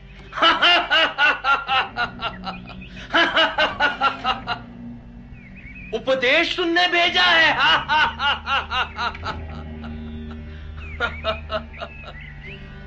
तो छोड़ दे ये सब। उतार कर रख दे तेरा वेश। और निर्वस्त्र होकर लेट जा इस पाषाण शिला पर। जड़ हो जा। चेतना भीतर जागेगी। क्यों? लज्जा आ रही है ना? जिनके मन में विषय जागृत होता है, जीवित होता है, उन्हें ही जगत में लैंगिकता का बोध रहता है। सत्य जानना चाहता है तो भूल जा। विषय, वासना, तृष्णा, सब भूल जा। मेरा उपदेश सुनना है तो आ। लेट जा इस पाषाण शिला पर और मेरी तरह बंधनों से मुक्त हो जा। क्यों? सत्य को नहीं जानना चाहता स्वयं को आवरणों से मुक्त नहीं करना चाहता। कल्याण तुम उद्धत हो रहे हो उन्हीं दुर्गुणों के वश में हो रहे हो जिनकी तुम भर्सना करते हो। ज्ञान की चर्चा करने अलक्षेंद्र ने भेजा है। अनेकों झूठ को मन में छिपाए ये और अलक्षेंद्र सत्य जानना चाहते हैं। वस्त्रों से वचनों से विषय को वासना को छुपाओगे सत्य तो नहीं छिपेगा वो तो सामने आएगा। ये उदंड है। यवन योद्धा तुम मेरे साथ आओ। सत्य की उपासना कर सुख की उपासना छोड़ तो ही सत्य को पाएगा।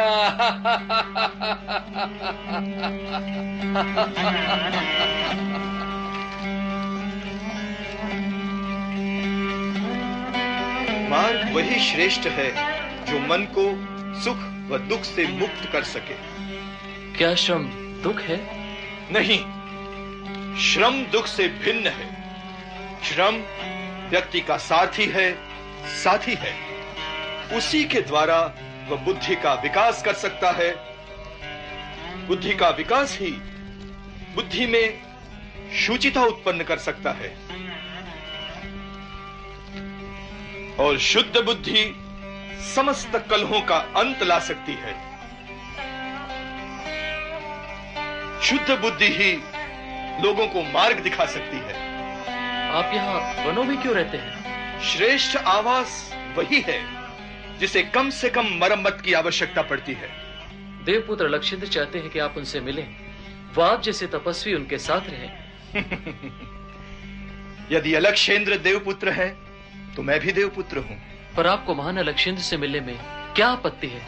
यदि अलक्षेंद्र को कोई आपत्ति न हो तो वे यहाँ आकर रह सकते हैं। आप अलक्षेंद्र को इनकार कर रहे हैं? यवन योद्धा अलक्षेंद्र से कहना अलक्षेंद्र से मुझे कोई अपेक्षा नहीं है। मेरे पास जो भी कुछ है, उसे मैं संतुष्ट हूँ। मैं देख रहा हूँ, अलक्षेंद्र और उसके साथी पृथ्वी और समुद्र पर व्यर्थ ही घूम रहे हैं। अलक्षेंद्र के अधिकार की किसी वस्तु की भी मुझे अभिलाषा नहीं है। और न मुझे डर है, अलक्षेंद्र मुझसे कुछ छीन सकता है। मैं जानता हूँ, जब तक जीवित रहूँगा यह भारत की भूमि मेरा पालन करेगी। ऋतु आने पर वृक्ष फल देंगे ही। और जब मृत्यु आएगी, तब इस अयोग्य साथी को छोड़कर चला जाऊँगा।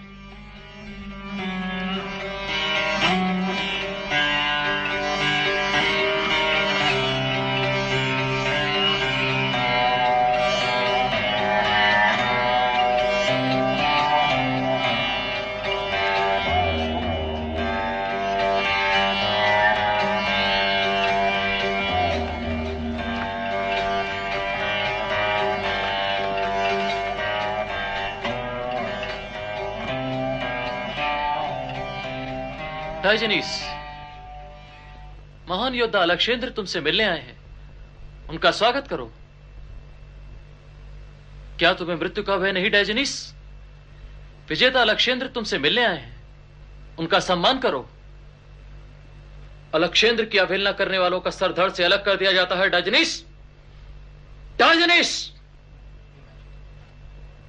डायजनीस एलेक्जेंडर अपनी अधिकार की हर वस्तु तुम्हारे सामने रख देगा। पर तुम एलेक्जेंडर का स्वागत करो। वचन देते हो? वचन देता हूँ। तो मेरे शरीर पर पड़ने वाले सूर्य की किरणों के मार्ग से हट जाओ लक्षेंद्र।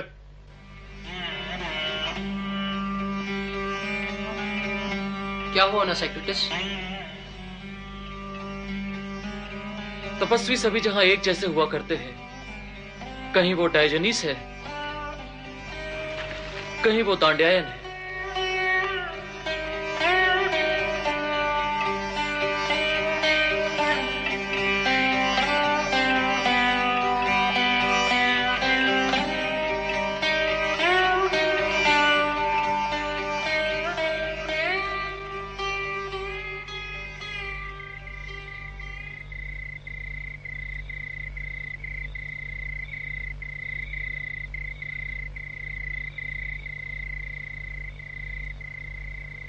Welcome, Memphis.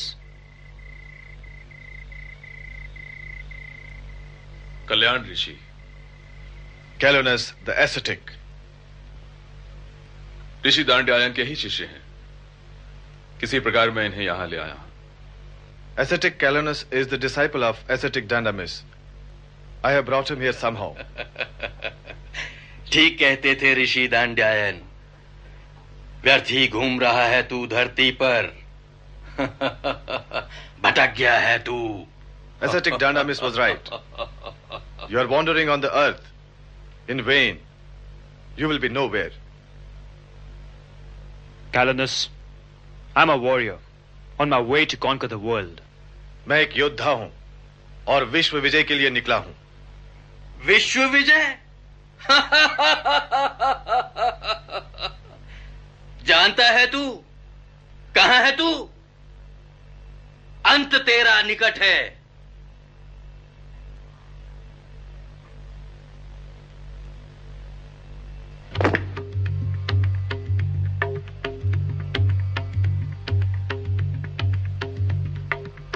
अलक्षेंद्र देख तेरे साम्राज्य की स्थिति।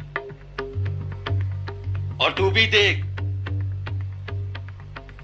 क्या हुआ? दूसरा छोर ऊपर हो गया। और अब?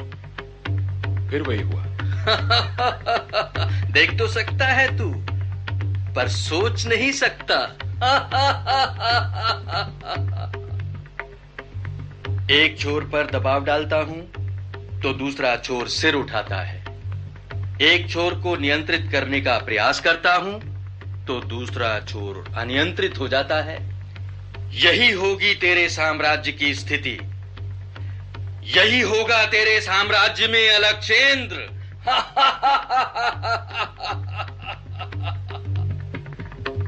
इसे नियंत्रित करने के लिए तो बीच में खड़ा रहना पड़ेगा। पर कहाँ है तू? किस भ्रम में है तू? संभाल पाएगा इसे तू? निर्जीव चर्म का ये स्वभाव है। तो सजीव सदेह क्या तेरा नियंत्रण स्वीकार करेंगे? विश्व विजय की कामना से निकला है तू, पर स्वयं से पराजित हो रहा है एक इच्छा से विजय की इच्छा से तो पराजित है तू, और विश्व विजेता होने के लिए निकला है कामना पर विजय पा, उसी से तेरी जय होगी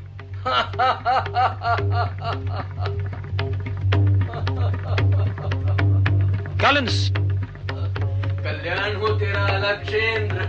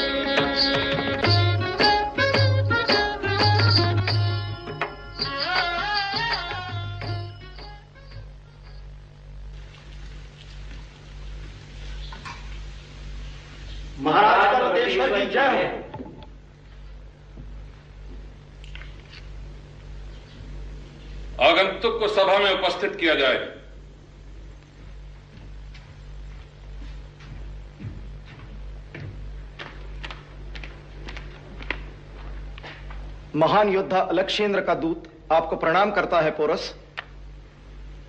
आयुष्मान भव।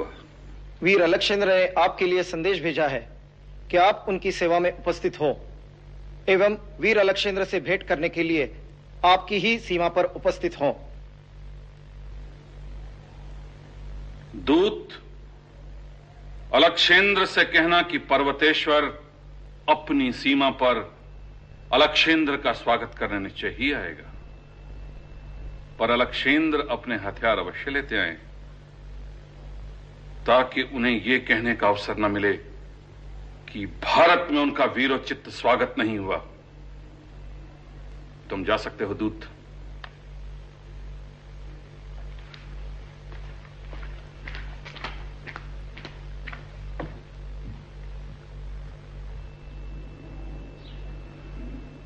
सेनापति व्याघ्रपत सेना को युद्ध के लिए सज्ज होने का आदेश दिया जाए। जो आज्ञा दे। आप सभी लोग एक पहर पश्चात मंत्रणा कक्ष में उपस्थित हो। जो आज्ञा दे। इंद्रदत्त